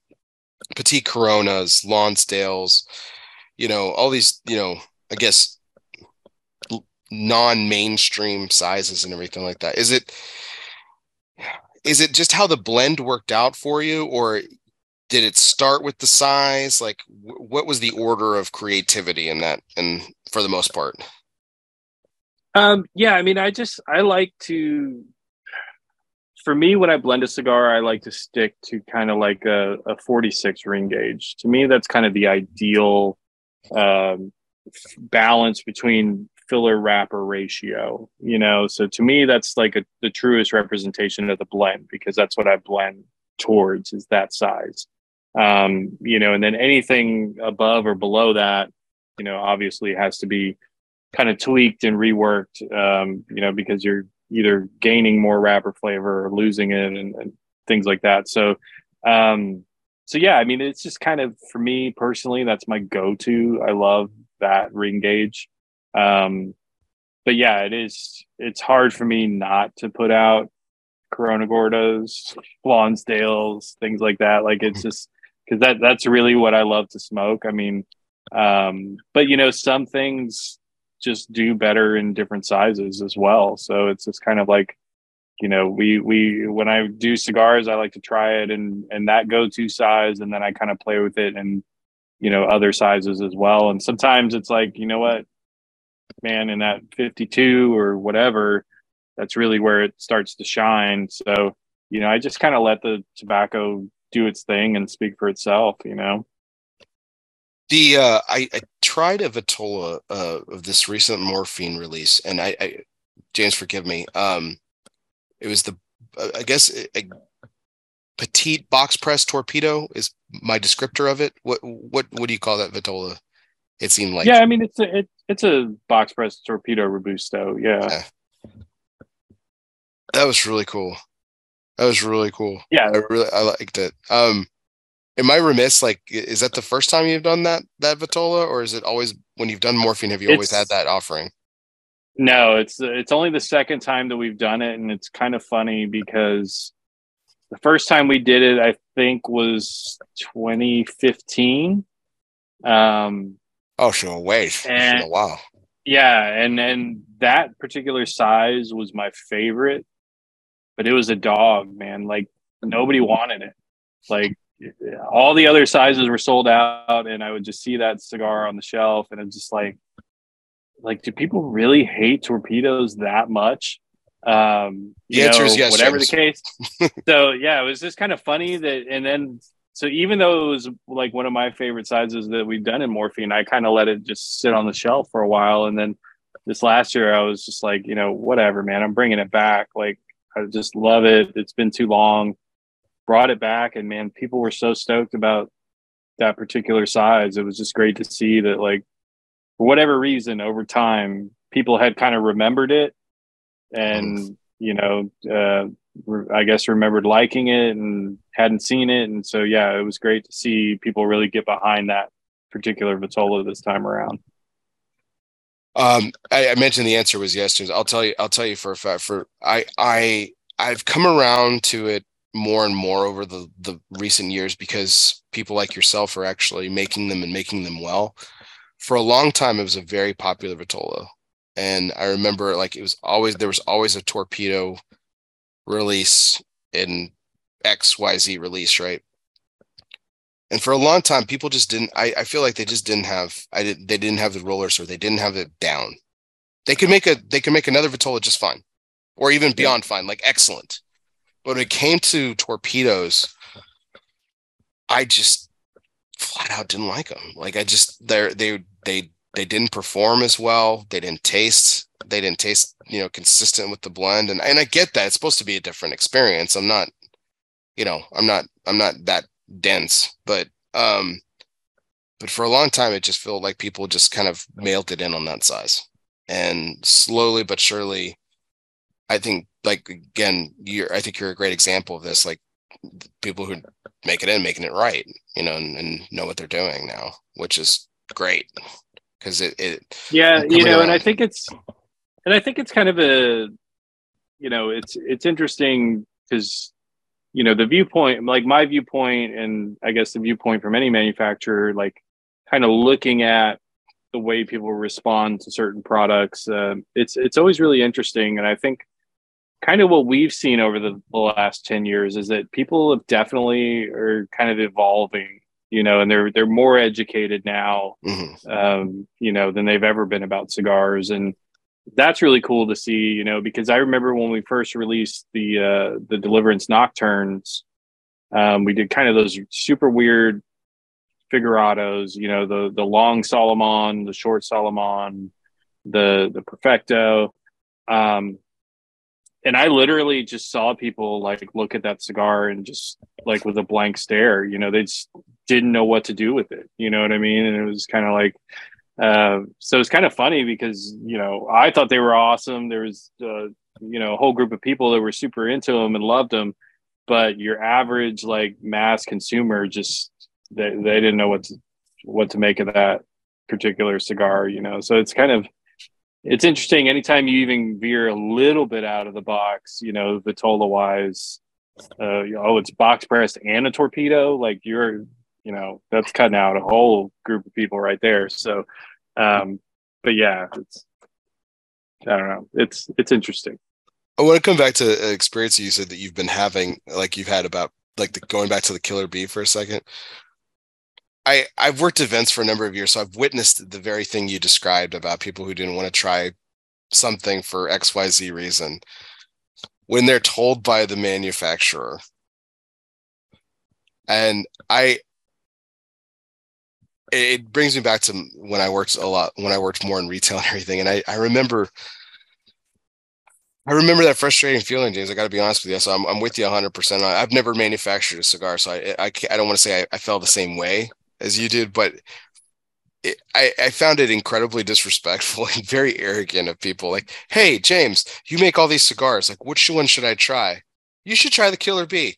No, not going to do it. Like, and I, I, I, I witnessed that that very thing so many times from various various folks, and it every time it used to just get under my skin. So I'm, I'm I I've witnessed it, so I, I, I understand that frustration. Let me just say, it uh, um it always blows my mind. Um, they're missing out. They're missing out because it's a it's an it's an amazing cigar. So, but thank you. Clearly enough people have gotten it, so that's good. Um, yeah. Um, just a, a, few more, a couple more questions and segments here, James, to wrap up our conversation tonight. Thank you so much for making some time to me tonight. Like you said, I know you we talked about this earlier. You just got done traveling, and and for you to sit down tonight for you know a couple hours and chit chat with me, I really I really do appreciate it. So thank you. it's all good, man. So Happy this to is, be here. This is a newer segment that we've had since the last time you were on, and I, I'm real. I've been really excited to ask you this because I've Um, not too much pressure here, but I just I feel like there's I feel like there's a story that you will probably bring. Um, and this is of course our asylum moment. Uh, refuge is more than just a physical place. It can be a state of mind. Some of life's greatest reflections can be found in our own personal asylum. Moments like these were made for asylum cigars. So light up an asylum and choose your refuge. Now, James, this segment is all about you know, cigars are very much community driven. We talked about experience in retailers and events, and it's very much community. You've got a wonderful fan base, very loyal, and so we smoke cigars together. That's typically what we do. We're doing it tonight, even though we're doing it virtually. And uh, but every so often we get to experience a cigar smoking experience just by ourselves, and it can be, you know, celebrating something, maybe celebrating nothing you know it can you know it can be complete silence or maybe we're listening to some music or watching something or whatever but it's it's us and the cigar i'm sure you've had dozens of moments like this over your over your career and lifetime but what's a moment that you recall?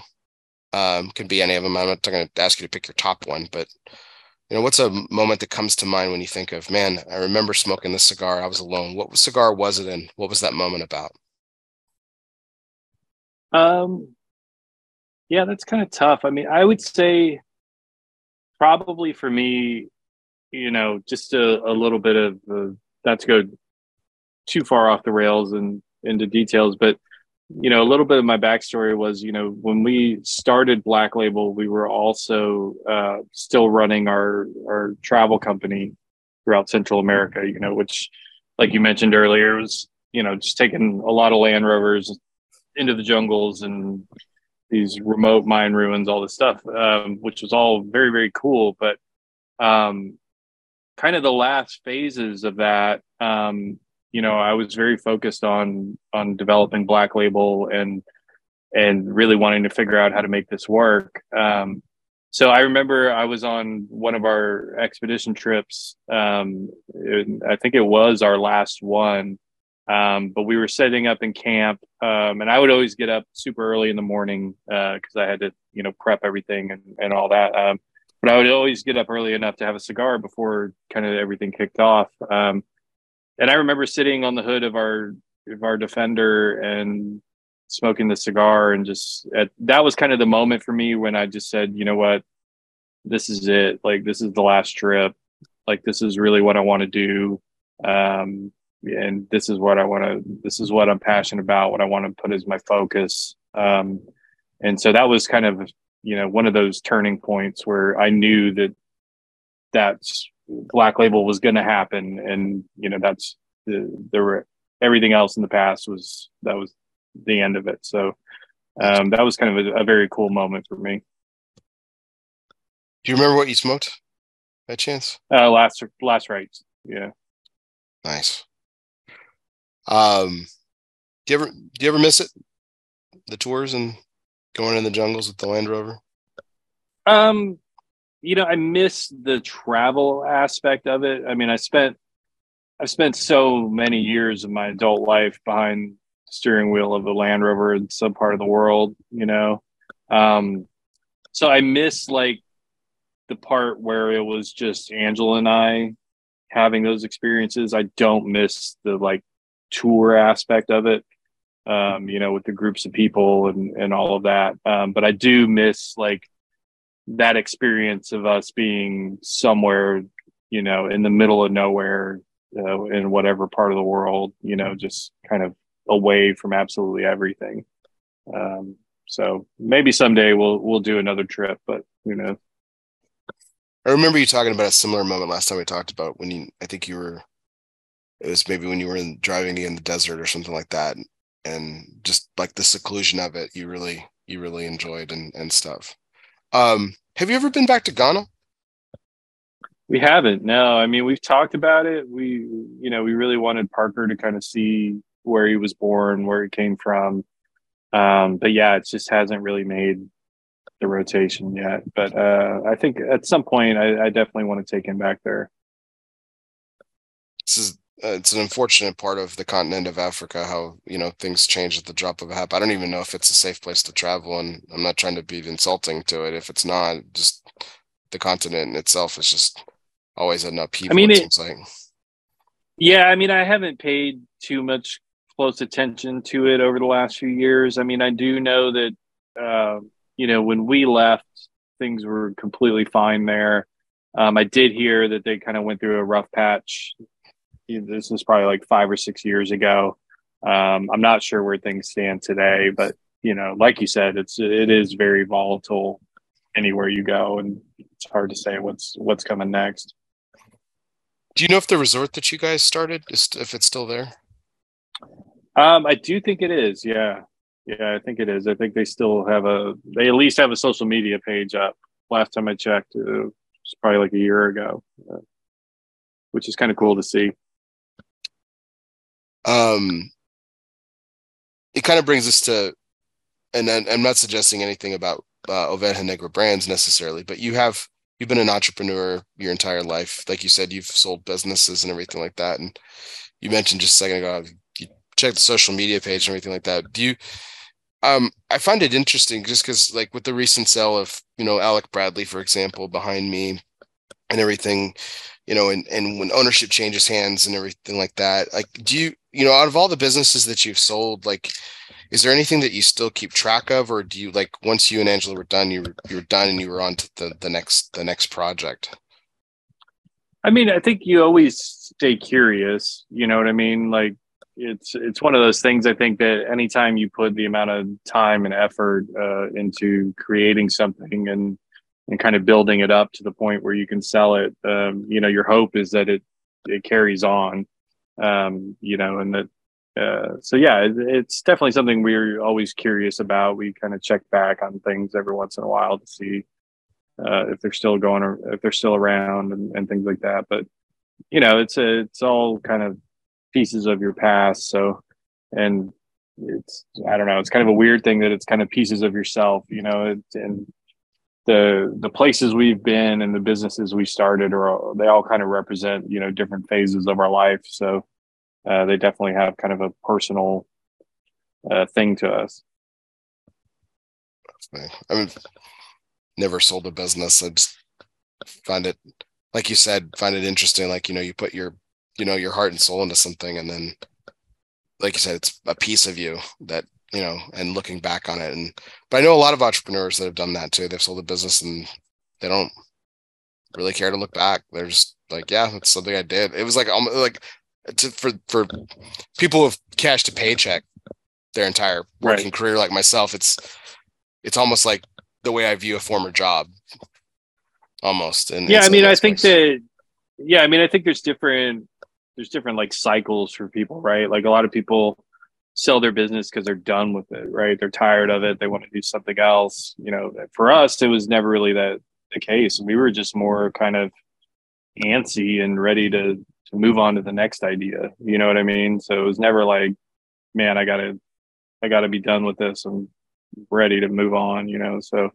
for us it was just always exciting to to do the next project. That was kind of what drove us. You know, coming back full circle about how Nicaragua's been home for longer than any place in your adult life. Um, was that was that strange for for you to like this is this is this is my purpose. This is this is it. This is the thing. it is yeah and i mean you know we're in the process of building a house now and like you know so for us it, it all still feels very strange i mean it's funny because people say like oh well you know you have this business you're doing this you're doing that and you know we still won't commit to like a five year plan you know even though obviously we're like we're here we're doing this uh, we're not going anywhere. But yeah it's just something i don't know. Luckily we angela and i found each other because you know we're both in that kind of same state of mind where it's just like you know i'll never admit that something is permanent. You know i always have to have that option of doing something else. But uh you know even though we're not going anywhere or doing anything but What once a nomad, always a nomad, right? i yeah i guess so yeah That's cool. James, just a couple more questions here. Well, this one's actually our rapid fire segment, so there's actually a few questions in this, and then we'll conclude with our curveball segment, which you're familiar with from your last visit here. So, this uh, this next section is called uh, "This or That," and it's supposed to be rapid fire. So I just give you it's very simple. I give you a choice between two things, and you pick one. Uh, might have a brief follow up or two, just but uh, that's the that's the name of the game here. So, uh, back to your wine connoisseur days for people who don't realize that you were a sommelier. Um, Merlot or Pinot Noir? Pinot, Pinot. Okay, I I know I said rapid fire. Why why that was that was pretty snap. Why why uh, why Pinot? Well, not to get too geeky on it, but like you say, Merlot, you have to be honestly, you got to be more specific. Are you talking like New World California Merlot, or are you talking like Bordeaux? Uh, so, because those are two very different worlds. Uh, but Pinot Noir doesn't have that kind of distinction. Uh, again, I'm speaking. I mean, it, it definitely does, but I would just say that you know you have Burgundy in France, which is all predominantly Pinot Noir, which is definitely up here compared to you know California Pinot Noir. But I will say that California Pinot Noir as well is definitely, I think, going to be a, a better, uh, in my opinion, better than your basic California Merlot. Okay. How do you feel about Oregon Pinot Noir? Uh, Oregon, yes, I would say Oregon over California for sure. Yeah, Oregon just has its great climate for Pinot. It does really, really well. I've always enjoyed Pinot Noir from from like the like Yamhill Valley and stuff like that. So, all right, yeah. uh, same uh, sticking with the theme here. Pinot Negri, excuse me, uh, wine Pinot Grigio versus Sauvignon Blanc. Sauvignon Blanc. Uh, would you rather have this is back in going to tobacco now? Would you rather have a better wrapper or a better binder? Um, I'll say wrapper. Better filler or better binder? Filler. Interesting. Okay. Um, this these are getting a little bit more fun now. Uh, sleeping with a fan on or without one on? Fan 100%. This is what I was trying to explain. It's a it's a guy thing. My wife still doesn't understand well, how the a- AC and the fan has to go on at the same time. No, no, bro. If, if there's not a fan, I got the fan app on the phone just so it sounds like there's a fan. so yeah, fan all the way. Absolutely. Uh, speaking to about regions, you were a second ago when we were talking about wine, not necessarily wine specific, just these two places, Italy or France. France. What a, what uh, what about it? Um, I I think that the variety that you get out of France is just, I mean, you know, you you you got all the first growth Bordeaux houses. You have, you know, the the Burgundy region. You have Champagne. You have, I mean, so just the variety and literally amongst those variety of regions you have you know the best in the world of anything that they do there. So nice. I do love italian wines absolutely 100% but i don't think that when you look at the overall big picture it's a comparison really. Yeah. i know we talked about this last time like asia is like one of the places in the world that you really haven't spent much time or any time at all relatively to other other parts of your travels and stuff. But uh, if, uh, to visit like a vacation, would you rather go to Japan or China? Japan. Anything specific about it, or?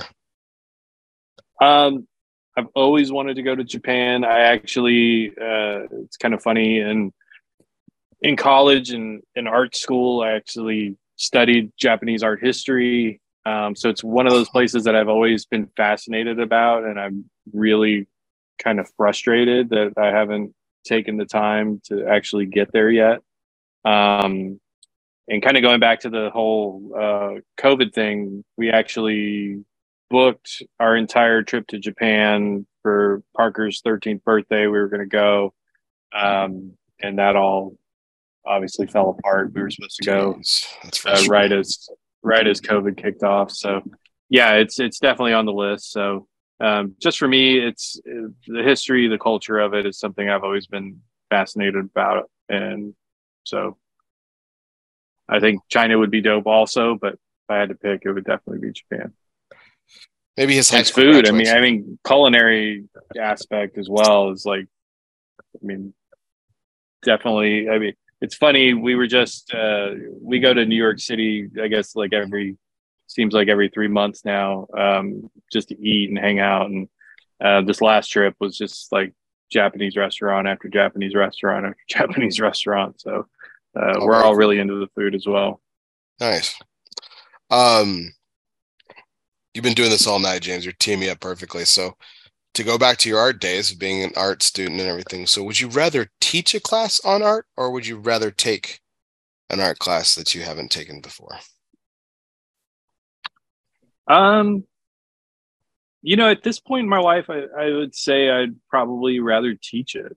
Um, you know, just kind of through my own experience of my son, who's, you know, started being artistic pretty young and has kind of grown and developed through that, like seeing that and seeing his experience and, and watching him, you know, learn different things and, and become interested and curious about different things when it comes to art. Uh, I think that's really cool. And, you know, I, I like seeing, um, you know, kids kind of open their eyes and open their minds to these types of new experiences when it comes to, you know, creating something. So I would go with teach.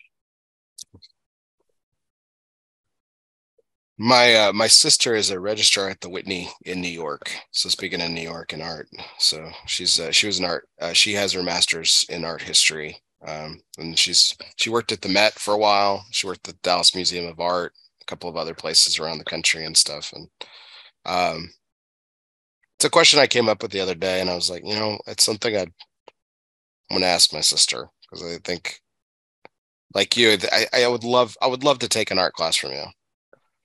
I just I, I think that you would have so much to share, like combined with all your travel and everything, and your and your knowledge and experience.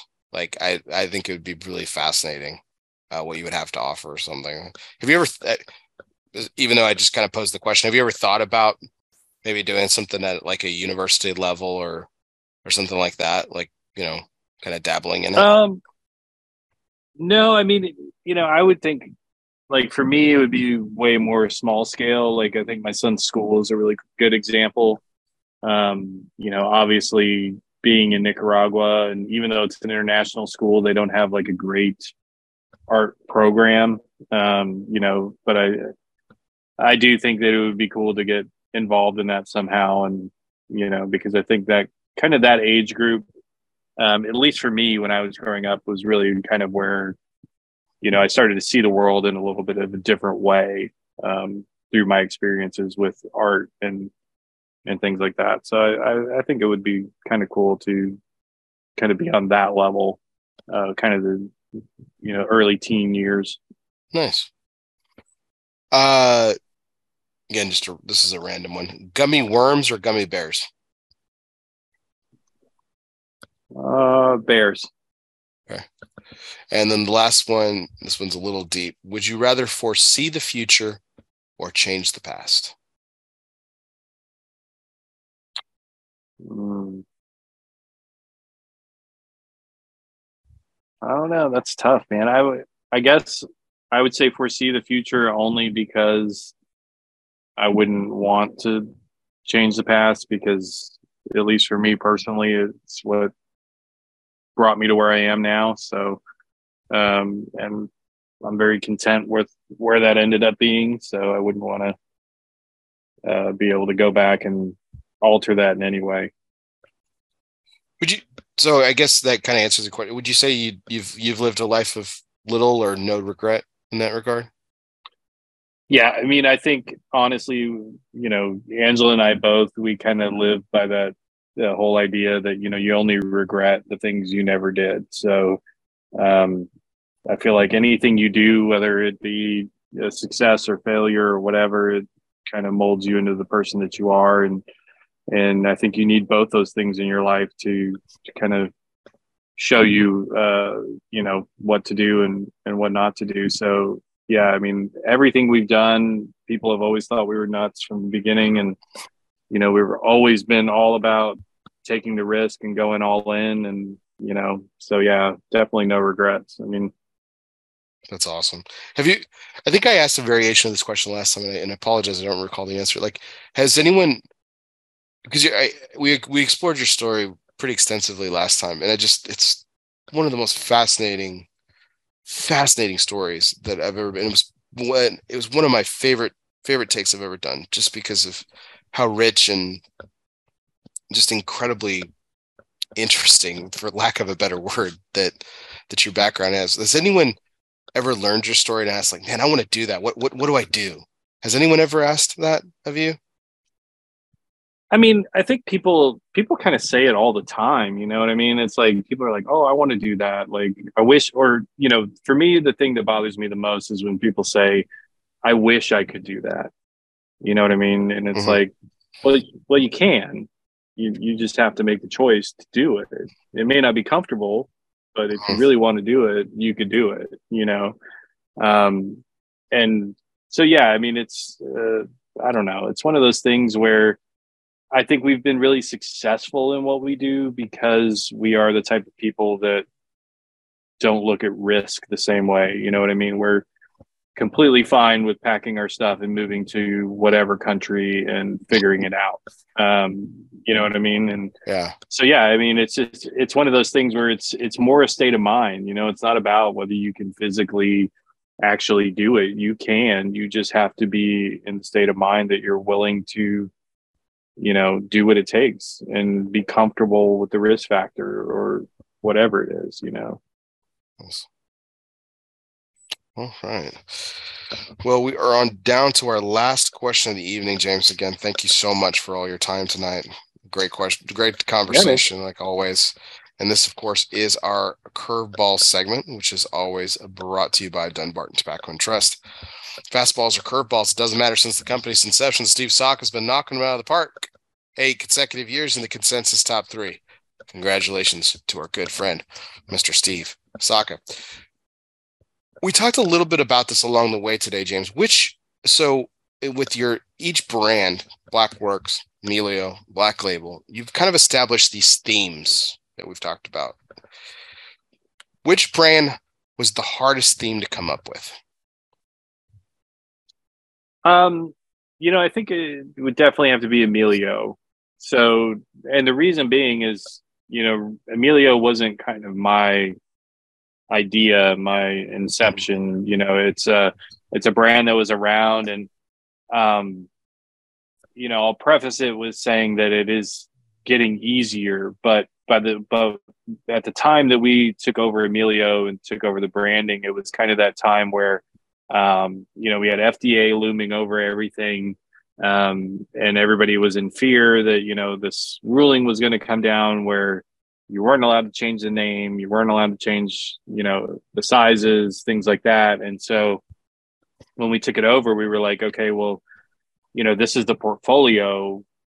We have to figure out how to make side one side two suave uh, all of that cool. You know what i mean? So it's kind of like all right well we can't just come out with new stuff which would be you know a lot easier we got to figure out how to like rework this and and rebrand it and make it kind of fit our style and and be something that people are going to respond to and kind of forget that these cigars have already been around um, you know with different branding and, and whatever. So uh, yeah that was kind of the the tough thing um, and now that you know that's kind of gone away a little bit you know we have the more freedom to to do kind of exactly what we want to do in terms of new products and, and new releases. And um so yeah it's and it's one of those things where like i said Emilio's been around for like i don't know 15 16 17 years something like that. Um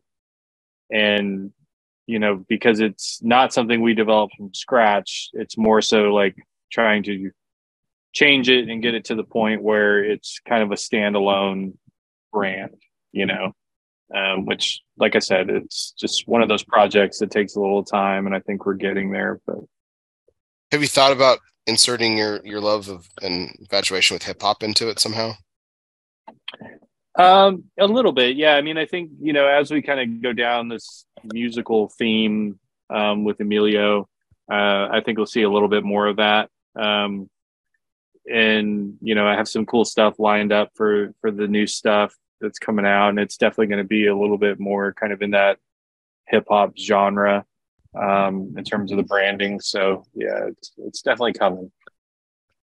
I, I just have this thing in my as much as I in the past there there are certainly uh, there are certainly exceptions to this rule, but celebrity cigars tend to not do well oh, as a whole and in general. But I still have this like this dream, this pipe dream one day that like you and Wu Tang are gonna get together and you're gonna figure something out, like how to do. That'd be so awesome. I just think it'd be really cool. Um, it would be awesome. Um, do you? I mean, did you? Uh, I know it's been a few years since he was part of the brand and and everything. I mean, did you did you did you have a relationship with Gary Gary Griffith at all? Did you know him at all? Um, no, I I've met Gary only once. Um, but kind of when we were coming into the whole, I think it was boutiques unified at that time or or whatever. Um, he Gary had already kind of been taken out of the picture. Yeah, that's what I um, thought. Just didn't yeah. Yeah, yeah. He was a stable for a long time. So that was I was so crazy when he left. It was unbelievable. It was like one of those like just surprises. It was like, what? But I'm I'm really glad it's landed back in in your lap and and in this way. And I love that what you guys are like the identity that you guys are creating with it. It's uh, like you said, it's going to take some time, I think, but I think it's it's going to be a, another you know powerhouse for you, and you're going to have that that three pronged you know window. I mean, any thought to any other lanes to use the metaphor i guess i mean yeah it's always uh, you know i'm i always have something on the back burner um so yeah i mean kind of as as the business grows you know as we get bigger um you know i definitely my mind kind of steers towards like new kind of branch off brand ideas um you know different line ideas so um yeah, I mean, probably not within the next couple years, but it is definitely something I'm looking at a little bit further down the road. Um, developing something new uh, to kind of come into the group. So we'll see. Well, terrific. Well, I know I've thanked you a few times already, James, but it's uh, it's really meant quite a bit to me for you to sit down for some time again tonight and and uh, and have another great conversation. I've really really come to enjoy our interactions and our conversations. I feel like I, you know, I feel like I learn a lot from everybody. Um, so I, I, I won't say, you know, you know, anything obtuse or necessarily, but I, I, I, just really enjoy your refreshing perspective on things. It's just something that I've always come to enjoy about our interactions, and uh, and it, it's something I always look forward to. So thank you so much for your time tonight. Yeah, man, I appreciate it. Thanks for having me on. Absolutely. Well, for everyone out there, thank you for staying up late with us as always. We've got a wonder. Speaking of milestones, this 10th, James's 10th anniversary project, the uh, Madonna Negra, that's coming out later this summer. So check that out. That's going to be exciting. Uh, we do have our 250th day coming here in a couple weeks. We're going to be having a fantastic guest that I know everyone will be excited about. So we've got some great things on the horizon for us as well. So stay tuned for details on that. If you check out our YouTube channel, don't forget to hit subscribe. You can always hit the like button on our Facebook page, El for more. And if you're listening to wherever you listen to podcasts later on, whether that be on Apple Podcast, Spotify, Google Play, Podbean, or or iHeartRadio, or wherever you listen to podcasts, be sure you download, subscribe, and review. Uh, if you already are a subscriber, do me a favor, hit unsubscribe, but don't forget to hit resubscribe because that really helps my numbers and uh, allows me to get great guests like James whenever I want. So uh, do that, please. Uh, f- for everyone out there, thank you so much for spending. This was our 249th take live from the Alec Bradley Lone Star Studio of Azle, Texas. I'm Bear Duplessis. He's James Brown. Guess what, everybody? We'll see you next time.